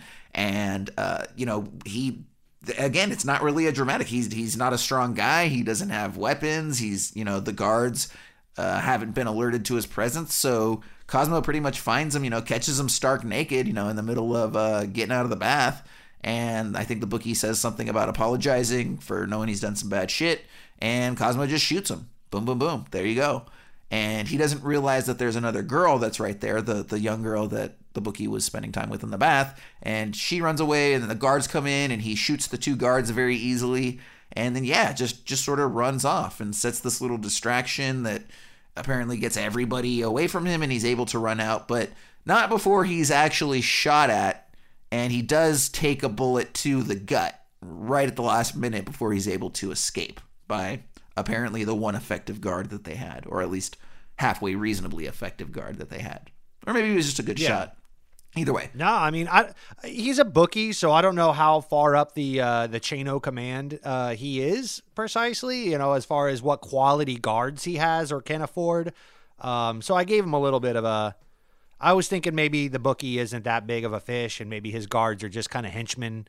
You know, well, no, dude, because like the the mob boss, the gangster, talks about how this dude like ran the entire underworld or whatever. Like it was such a big deal, and they're talking about when they're you know when they're taking him to the parking garage to uh, you know take him out. And they talk about how they've been trying to get this guy for years, and they have never been able to get to him. And you know, how were you able to do this, uh, you know, so quickly and easily, and blah blah blah. And um, so no, that, like this guy's like a, a serious, serious dude that's like got a ton of trafficking going on, Uh, and and again, I think that's why it's so weird that this kind of random club owner who's not Right. seasoned or anything like you know is going to be able to do this shit so easily over these you know trained professional baddies elsewhere. Eh, that that that kind of seemed weird to me. I mean, even Darth Vader had stormtroopers, buddy. and They couldn't hit shit. And then I don't know what to tell you. Yeah, and then the other thing that I wanted to ask you about is so the way it turns out is, you know, they end up doing the old double cross on Mr. Cosmo, right? They basically tell him, "Hey, you know what? Uh off this bookie and we'll wipe your debt clean and uh, we'll never see you again." And so he does. You know, they they get the news in the diner, the gangsters do, and uh, you know they're very Yes. relieved and very happy and blah blah blah. And uh, but either way, they still go back to the club and they pick up old boy Cosmo and they're like, "Yeah, hey Cosmo, uh, sorry about this, but uh, you know we're gonna kill you anyways." Uh, it turns out that the whole thing was uh, was, was a setup. Um, do you know exactly? Was he targeted, Cosmo, or was he just the one person that they happened to find and it just kind of worked out as such? Like, was there more to the story? Like, did he have some sort of connection to anyone, or did they just off him because I think they talk for a minute about when they're when they're driving him to the parking garage to go kill him once and for all that basically it just has to do with like the heat that's on him, right? Like because this guy's so big and everybody's going to come looking for you and we basically know that it's only a matter of time before you sing, right? Like or somebody figures out that we hired you to go kill this guy, so you know, no n- nothing personal, but we got to kill you now because we can't have it be known that we killed the bookie or else it's going to be a huge turf war. Yeah. I think Are you I- asking? I, I, I, that's what I got, and I'm asking you if you came away with the same thing or not, because I wasn't 100 percent clear, but I believe that's what it was. They do have a conversation there, and um, uh, it's my understanding that it, they didn't go into this relationship thinking to set him up. But I think once he owed the money, then they figured out that this was how that was going to play out, and they kind of strong armed him into all of doing all of this, knowing full well they were going to have to rub him out at the end. So obviously you can't tell him that going into it, or he'll never do it in the first place. Yeah, He'll of run. course. But uh, yeah, I don't think the expectation was ever to wipe out the debts. The expectation was always we had this guy on the string. Uh, you know, he owes us, uh, so we're going to get him to do this thing, and then we'll take him out after. Um, you know, and then we all win. It's a win-win. Yeah. And it's kind of funny because like I said, this whole scene is is very well orchestrated. I think it's the one time that there is a good amount of suspense and we do get sure. an effective uh, you know, cat and mouse chase, so to speak. Although in, you know, something of what's been established throughout the rest of the film, kind of anticlimactic because uh, once again, I think he just pretty much leaves without much, uh, you know, celebration or just kind of manages to escape last minute, and he's just like, oh yeah, he got out.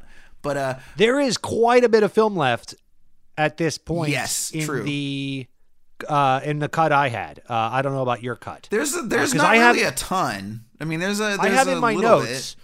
Um, it, it was around this time, or maybe right before. Uh, I have. Um, it, I will say it's weird because there's uh, there's 40 minutes left, and 40 Oh, minutes wow. right now could be action, um, or watching a guy check coats for oh 30 no, minutes. I think I think there's about go either way. I think there's about 15, no more than 20 minutes left after they leave the parking garage. Okay. Yeah. Yeah, I was like, you know, is it going to be the the like the the intense scene, uh, you know, and and all of that wind down, or you know, is it going to be and then a cool, you know, French connection, you know, high intense car chase like Bullitt, you know, kind of Yeah. deal, or is it going to be just in the cabaret hanging out, with Mr. Sophistication and guy checking coats, and we follow that guy and see what a day in his life is like? Because this movie is so inconsistent that way. Yeah. Uh, just the you know at least the version I saw where again it kept taking me out of it uh, and it would give me these nuggets these cool nuggets of plot development character development uh, you know character arcs and so forth but then it would also give me all this extra shit uh, that I didn't need um, and so it, you know it, I never really knew what to take from it or it's like okay now we're in it and then we're not and then we're in it and then we're not it just kept stalling out like someone trying to learn how to drive a manual uh, transmission for the first time. You know, that's what it felt like watching this film. Yeah, totally. No, so so basically in the version that I watched, so like I said, they're they're taking Cosmo to this parking garage to kill him. The big mob boss actually doesn't want to do it because all these guys actually kind of like Cosmo at this point, but uh, they just it's part of the job. So he leaves it to one of his underlings to do, and then bails. Uh, Cosmo actually ends up killing that guy. It's the mustache guy who looks straight out of 1976. And then there's this other guy who's kind of like the quiet, dark haired guy, and he's the one who ends up chasing Cosmo through the parking garage. Like I said, it's a it's a very effective cat and mouse sequence where the gangster is constantly trying to like throw shit and make noise to distract and draw out Cosmo, but Cosmo is smart enough to not fall for the bait. Eventually, it's a little anticlimactic because Cosmo just kind of escapes without much, like I said, celebration or uh, ceremony. And then he goes back to his girlfriend's house. And that's where his, so his, his girlfriend lives with his mother. And they, you know, she's basically closer to Cosmo's age than, than her daughter, who's his girlfriend. And so they have something of a nice relationship. She sees that he's bleeding out from the stomach. And because of that is basically like look you know it's one thing that you run this sort of you know seedy peep show that my daughter participates in and you know you've always been good to her and taking care of her and that's cool. But like you're into some shady shit here and uh, you know you you, you got to get out. You can't you can't stay here. You can't come here. You can't see my daughter uh, if you're you know if you're gonna be going and getting shot in the gut yeah i don't want her part of that life you gotta you gotta bail so uh, she pretty much throws him out and then he goes back to the club and basically his entire team of people, you know, Mr. Sophistication and all the girls are, are kind of getting booed at this point, and he has something of a you know, rally the troops, get the gang back together moment. And it's actually this really effective, like four to five minute monologue that he goes on. And he's talking about, you know, the the, the value and the necessity of work and, you know, kind of just trying to, hey, you know, guys, let's pick our heads back up. Shit happens, blah, blah, blah. Like he's really he's really a good leader you know, he's always very supportive of his people, and and and he doesn't really. Yeah, but does that make a good movie? Them. Like, where did you? But give I really, a shit, I really, like, I in the really like that of the monologue. narrative? I actually really like Yeah. that monologue to the point that I'm going to go ahead and play it here so that our listeners can can judge for themselves and see what they think. Let's Yeah, a lot listen. of people kid themselves, you know. they they they know when they were born. They know where they're going. They know go, whether they're going to go to heaven, whether they're going to go to hell. They think they know that. They kid themselves. Right? But the only people who are, you know, happy are the people who are comfortable. That's right. That's right. Now you take uh, the, the Carol, right? Don't take her too far. She won't know what to do. Good evening, ladies and gentlemen. Oh, no. A dingbat, right? A dingaling. A dingo. That's what people think she is. Because that's the truth they want to believe. But uh, you put her in another situation, right? Put her in a situation that's tough. Stress, where she's up against something, you see she's no fool.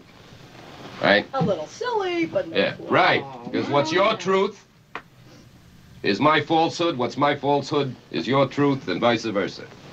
Well, look, look at me, right? I'm only happy when I'm angry, when I'm sad, when I can play the fool, when I can be what people want me to be rather than be myself. You understand? Mm-hmm. Yeah. And that takes work. Gotta work overtime for that. yeah, doesn't matter who you are, what personality you choose.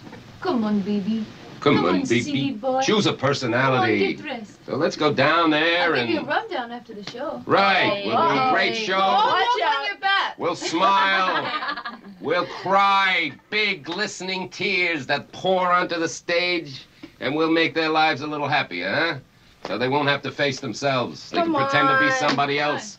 Be happy. Be joyous. Come on, you, maestro. Come on, there's a Yes. showdown. Give me the downbeat. Let's- Okay. The downbeat. get. And yeah, Ryan, I, I I did really like that about his character. I did like the speech that he gave. I was engaged. It's it's it's kind of a it's kind of the Jason Patric moment. It's a single take monologue where it's just him smoking cigarettes and talking about what he thinks about working and, and managing a team and and I, I thought that it was a nice summation and, and it was consistent with his character. Like we said, you know, we saw him at the phone booth checking in to make sure that his business was running and he just did this thing successfully. He just managed to escape with his life even though he is bleeding from the stomach.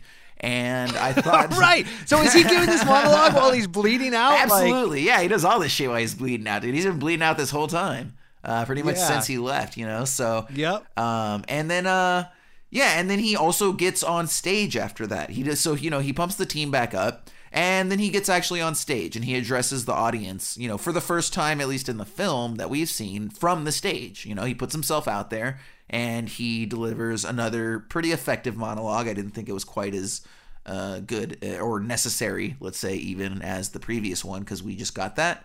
But you know, we do see that he puts himself out there, and then uh, and and then he after he does that, you know, he says cheers to the audience. The show goes back on, and he walks out, and uh, you know, just walks down the street bleeding from the gut, and we're left to wonder whether or not he survives or not.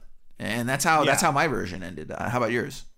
Yeah, no, that's the deal. And he checks his coat and he sees it's covered with you know blood or whatever. Yeah. Blood did look a little fake on It camera. was so whatever, weird in the 70s, dude. That 70s blood that's just red paint. It's literally Yeah. red paint. And it's like so yeah, I was like, because in my mind, I'm thinking, what he sit in? Did he brush up against some shit or something? Like, oh, that's that blood. was just Okay, got it. 70s blood, dude. I don't know why they did it Yeah. that way. So here's my take on all that. I think that's horseshit. I think that.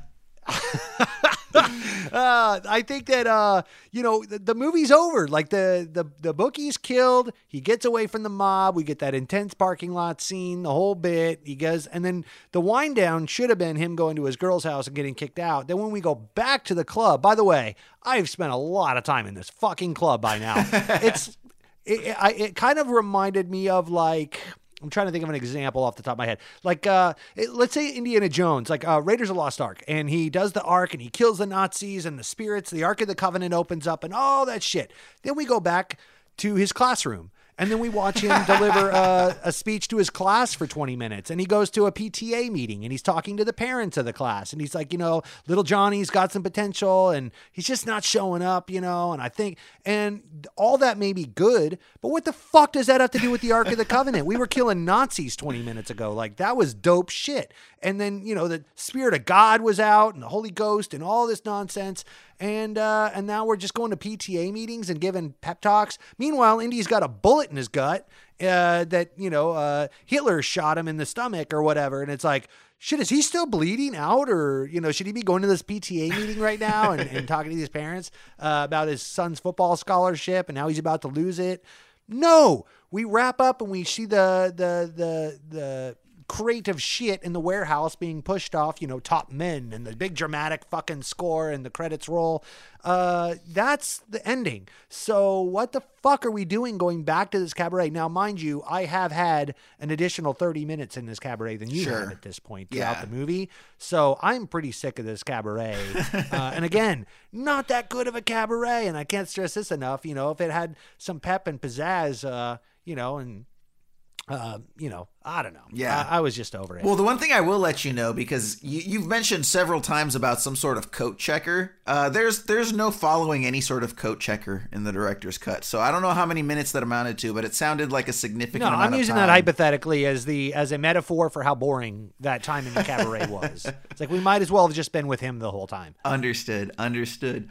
Well, okay, so this is what I will say, man, is that to me, I, I I didn't feel like I spent too much time in the cabaret. I thought I thought that Okay. I spent a little more time than I would have, but um, I didn't feel like I spent too much. But here's exactly what I will counter with: is that you're not wrong, and I don't even think Cassavetes would disagree with you. I think he knows that, and that's exactly why he made these decisions. Right. Because he Right, is right, the yeah. original indie dude. And I think he was just like, fuck all that mainstream bullshit, fuck all the big theatrical stuff. Basically, what what does every mainstream Hollywood film do? We're gonna do the opposite. And so I think there- was a very targeted decision by him to end the movie that way and to allow us, uh, you know, rather than give us the, you know, the end dot dot dot question mark ending, right? I mean, he kind of did in a way, but it was it was more subtle than that. He did it was that more subtle anyways, than that, walking though. off bleeding out. Like what the fuck? That was the question mark ending, and uh, he had to, you know, stuff that pillow full of feathers before he sent it out, to, sent us off to bed. You know, like it was so bloated. Even the ending was bloated, and uh, and I keep uh, this is something I do keep saying that I'll stand by. Um, is that be I, I feel like moments like that were done a disservice by all the extra bloat in the film. So, you know, uh, by the time I get to these moments that probably would have hit home or that I would have appreciated more uh, inside that cabaret, that final monologue, like what you're saying, I probably, that is a great example of moments I would have appreciated more had I not already been there before. Sure. uh, so many times and spent so much extra time, you know. I'm even talking about it too much. I'm sure our listeners are like, yeah, like this fucking podcast episode. uh, you're not wrong, uh, listeners. Sorry. Not wrong at all. Not wrong at all. Just giving you the full killing a Chinese bookie experience. Let's go ahead and wrap this film up in the spirit of that, Ryan. Why don't you give us your three adjectives for the theatrical cut of The Killing of a Chinese Bookie? I will. These are all pretty obvious. I've already talked about all these, uh, so I don't need to harp too much on it. The first is uh, a little hyphenated stutter stop. Because again, I, I felt like it was wanting to go somewhere and I kept wanting to go along for the ride and it just kept, you know, uh, like I said, it, it, slipping the clutch. The the Uh, equivalent of sitting to- in a stop and go traffic, right? Yeah, yeah. Or no, because even that you expect. No, this is like trying to teach your teenager how to drive on a manual transmission and they're slipping the clutch and just keep stalling out. Try it again. gotcha, gotcha. Start the engine and you got to start all over and you get back interested. And I just kept falling out of it. Uh, bloated. Uh, and this is nothing I'm not telling you that you don't already know. I'm not telling you anything that Cassavetes didn't know. Uh, again, he recut this fucker. So I watched the bloated version. So I'm going to call it what it is. It was bloated. It was bloated with a lot of extra stuff in that cabaret, in the strip club, sidelines, uh, you know, things that are going off on the in the background that never really paid off. Um, and the last one is bad sex. Uh, I think that this movie is like bad sex. I think that there are moments when you hit the spot and it's like, oh, keep doing that. That feels good. And then you just when you think you're getting into it, then that person changes up and you're like, no, you were right there. Okay, well. and they switch the positions and then you get into that and it's like, okay, I think I can make this work. And you're about to to bust and then all of a sudden they switch it up again or they stop or they're like, ugh, I need a drink. You're like, no, I was fucking right there. So this movie's uh, very much like that as well. Uh, That is- Jason, how about you? That's amazing. I can't even beat that. Uh, I got three boring ass adjectives here, but uh, they are they are on point, I believe. Uh, so the first one is gritty. You know, I think we uh, we we see a lot of that. You know, gritty street vibe uh, from you know the streets of Hollywood to this kind of seedy, uh, whatever you called it, peep show. To the Yeah. grainy film stock, to the super close-ups, to the low lighting, the stark lighting it's uh you know it's a really gritty experience and, and that's kind of how most 70s films in this sort of genre are. Sure. so uh, you know it, it definitely falls in line with that aesthetic. Uh it's it's also a meandering film for certain. Even the trimmer director's cut still does give us those tangents and and you know gives us those moments of Cosmo going to the cafe and having striking up the conversation with the girl and auditioning her and picking up the girls and dropping off the girls and giving the pep talk at the end. So yeah, it, it is definitely a meandering film. But that being said, I'll still say that it's my third adjective, which is an effective film. I really did feel that it was effectively done, and I know that a large part Really? of that, yeah, and I know that a large part of that has to do with the fact that I was able to watch the much trimmer director's cut. But yeah, I think that it did what it wanted to do. You know, whether or not that necessarily works for you, because again, you know, this style of filmmaking is not specifically for everyone. It does take its time. It's not super strict about the narrative. You know, we're not, it's really more of a character development film than it is, you know, a plot driven film, to be completely honest. And so that's not necessarily going to work for everyone, but I think that's the film and the style that Cassavetes wanted to present. And so, in Sure. that respect, it's effective. So, gritty, meandering, effective. Ryan, give us a formal grade rating for the theatrical cut. You're not gonna like this, Jason. I'm calling this a D a D plus movie. Yeah, Uh, fair. I, I saw the D plus version. Yeah. I think there's a B C plus B minus movie in there somewhere.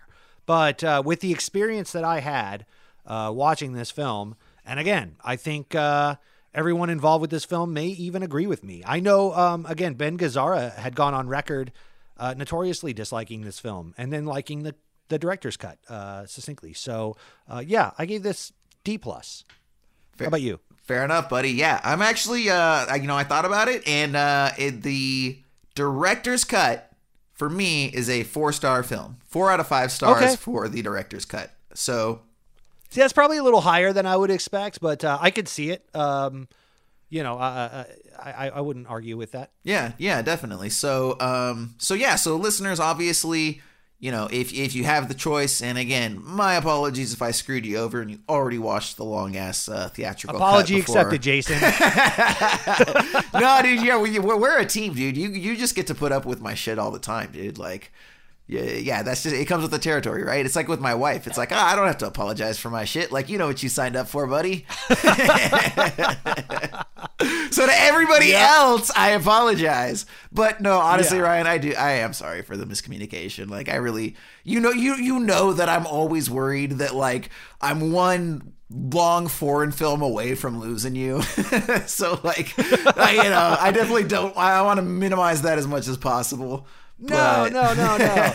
I hate that. I hate that I have that, uh, you know, that I come off that way. There are so many great indie films, but I'm going to call these things out for what they are. Yeah. And if, you know, if, if, uh, if, if a movie is kind of long and bloated, and I was just listening to, uh, yesterday, the latest episode of the, uh, uh, Stay F Homekins, I think it's called, with Mm. Paul F. Tompkins and uh, his wife. Oh, yeah, yeah, um, yeah. Jane Haddad Tompkins, and uh, and she was going on and on about how she loved Lives of Others, and I almost threw my fucking phone in the pond. So uh, That's anyone who's been with us. Anyone it. who's been with us uh, for a while, uh, the the longtime listeners, I hope there's some payoff there. Go back and listen to some of our earlier episodes uh, for Lives of Others, where Jason and I had our first cat fight uh, on air about a film. And uh, yeah, and, and for the was- newer listeners too, if you if if if you haven't heard that episode, go back. I want to say it's like our third episode, maybe. It's Yeah, either the yeah. third or fifth one. episode. And It's a good uh, yeah, it was that was uh, that was actually before we had the theme song, dude. That was back Yeah. when we had like my long-winded minute and a half talking about trailers and basically chasing all the and trying potential to listeners away. what this was and all. Here's that. all Right, the yeah. reasons you don't want to listen to the show that you're about to listen Yeah. to. My name's Jason and I have a microphone. so uh, but yeah but it's still uh, once you get past those first couple minutes uh, and, we, and we settle in as we tend to uh, it is good and yes it is our first Yeah, it was the, the first film that we dramatically disagreed on 100% and I was right. we're gonna go ahead and get to a quick break right now when we come back we're gonna wrap things up with the comparison feature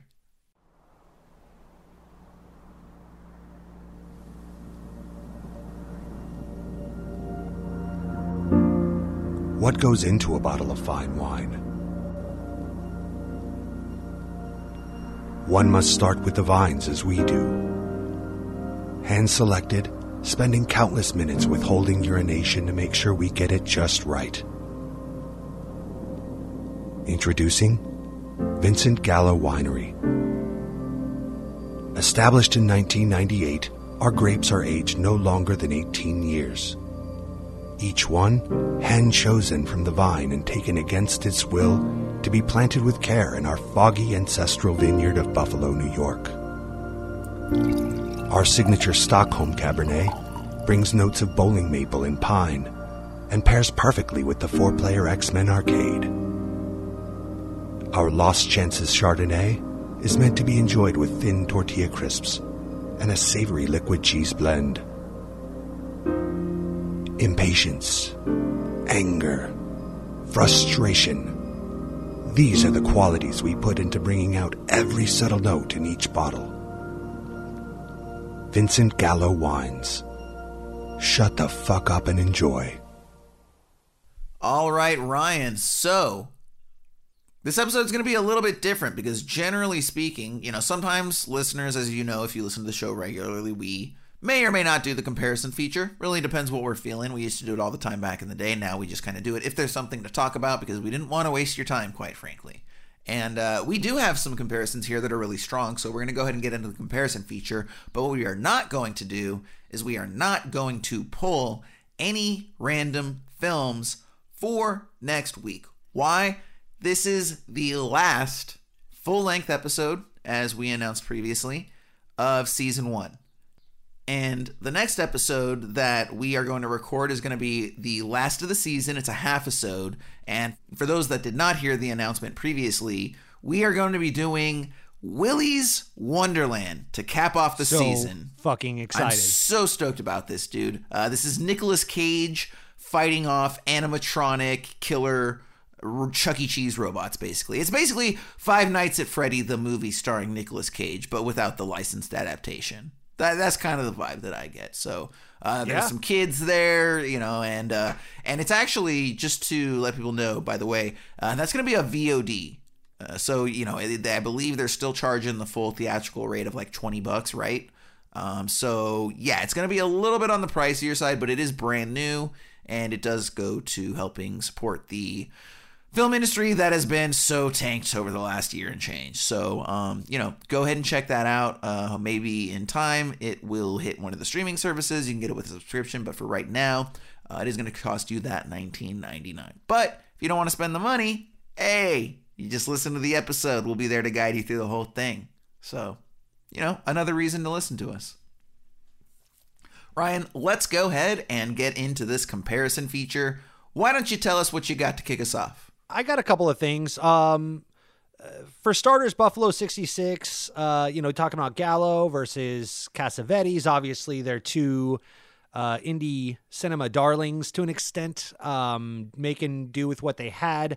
Uh, but even further still, with movie to movie, uh, I like something that you said earlier in the episode, which was that uh, this Chinese Killing of a Chinese Bookie and Buffalo 66 to me were both more about themes than they were actual characters Sure. or m- maybe they're they're about characters but not necessarily plot Yeah. um i could sum up both of these films and you know i mean you, i could i could really show you the entire plot of these films and do it without trimming too much and probably 30 minutes or less Sure. uh, as far as what the characters need to do to get from beginning to end. Uh, a lot of the end is, or a lot of the middle is uh, just a lot of, you know, watching the characters do things or building mood through various ways or even just moments of silence uh, and watching the characters. Uh, like Gallo sit in the bathtub and talk with Christina Ricci, or um, you know the photo booth photo booth scene, or whatever. Uh, and then Ben Gazzara and and uh, you know him just going through his day and picking up the women one by one, dropping them off one by one, talking about the business and all these things. Um, lots of payphones, uh, kind of a those you don't see those anymore. Uh, can I borrow a dime? You know, one of those type deals. Yeah. And uh, I will uh, add as well that I wish, I wish that the seedy club. Now I know that we're in Buffalo and, and we're in Los Angeles or whatever, but I do wish that the uh, club that Ben Gazzara owned uh, in Bookie was the same uh, club that he was performing uh, in back in the day that uh, and from Buffalo '66. I would love to have seen Gaz- uh, Gazzara get up there on that stage and sing that song that he sung for five minutes in Buffalo 66 on the cabaret stage when he took the mic at the very end, maybe bleeding out. Um, you know, somehow connecting, being the connective tissue between these. Uh, That's great, dude. Yeah, yeah, absolutely. I mean, that's kind of that was you know probably the biggest takeaway that I had as well. I thought it was interesting too that there was so many because we just you know obviously to anybody that listened, we pulled these films randomly, and you know we're not doing something where we pretend like we're pulling them randomly. Like we literally. Yeah, those, those are all live random pulls that we make. We we literally don't know what we're gonna get, and so it was really cool that there was also so many built-in parallels with the story. I mean, right off the bat, the fact that Ben Gazzara is in both these movies. Ryan, I have never seen Ben Gazzara in any movie ever prior to these two movies. I'll go you one further. I didn't even know he was a man. I did not know there was a gentleman named Ben Gazzara out there in the world Really? that acted in What? movies. I literally had no clue You've who never this heard dude of Ben was. Gazzara before Never heard of Ben Wow. Gazzara, and so all of a sudden it's like on a platter. Hey, here's these two films starring this guy, and he did great in Bookie. I don't think we really went into the the performance too much. We were mostly just talking about you know the movie and the differences, but uh, I don't think we really mentioned like I really really enjoyed him in Killing of a Chinese Bookie. Not really so much in Same. Buffalo '66. It was kind of a rote character, and he and he yeah, didn't. Yeah, he was kind of a throwaway. Yeah, and he didn't one. even sing the the song. Actually, I don't know if you saw that. The song uh, that he Yeah, sings, it was sung by Vincent Gallo's father, and so you know it, it, was fine. But I really really liked him in Killing of a Chinese Bookie. I thought he killed it, and I thought he was very organic. No pun intended. Hey, thought it was very organic performance, and and I would totally watch that dude in other things. So uh, the fact that you know that pairing came about, and Ryan, I don't know if you picked up on this as well. Both Cosmo and I don't remember what's his name, Vincent. What's the, what's Vincent Gallo's name in the movie? Eh, whatever the hell it is. Oh, I don't- Yeah, yeah, yeah. yeah, I don't know. So, so, but either way, so the the Ben Gazzara protagonist and the Vincent Gallo protagonist, they have the exact same setup for their respective situations. Both of them placed a wager with the mob beyond what they could afford and then have to pay it off by doing something that they don't want to do. In Ben Gazzara's Right. character, offing this Chinese bookie, and Vincent Gallo's character going and serving five years in place of this other guy. Yeah. So that was like, whoa. I mean, right All there. That's crazy. Yeah, exactly. So, uh, you know, just again, seeing Ben Gazzara in both these films and having both of these setups about, you know, having to to to make up for a, a bad bet, a bad wager that, that they couldn't pay Yeah. off. That was a really cool, very organic comparison. And yeah, and I won't really, you know, touch any more on on what you said about just with regards to the way that both films um, look at uh, their characters and they're, you know, less plot driven, more character driven. That's 100% the case. And so, piggybacking off of that, they both take this slice of life approach to telling their stories and their protagonist stories. So, so yeah. So, I really enjoyed the director's cut. It's unfortunate that you didn't watch or the director's cut and that you didn't enjoy the theatrical cut, but I do think you know give it some time, Ryan, and then go back and watch the director's cut. I, I do actually think you might enjoy it, just based on what you said. I'll tell you who I really love that we didn't mention. I don't think one time, except for the intro uh, to the to this part of the show, is uh, Seymour Cassel. Cassel fucking killed it in this movie. The guy Mort, the mafia guy that owned the the the bookie uh, situation. Oh Um, yeah, yeah, yeah, yeah, yeah, yeah. yeah. In Bookie, uh, he's he's fantastic, uh, and he that guy's been in fucking everything. The moment I saw him, I recognized him right away.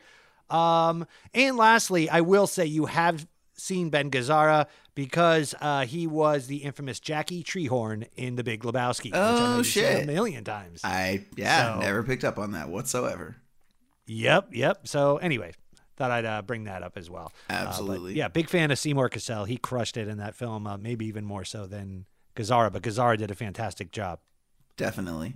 So, guys, uh, as we let you know, you know, we don't do a huge amount of pimping offline for, uh, you know, subs and things of that nature. But if you like our show, if you enjoy what we do, the best thing you can do to help us out is give us those likes, give us those subs, and tell your friends, man. Uh, you know, if if you like movies as much as we do, and you've got other people, tell them to chime in.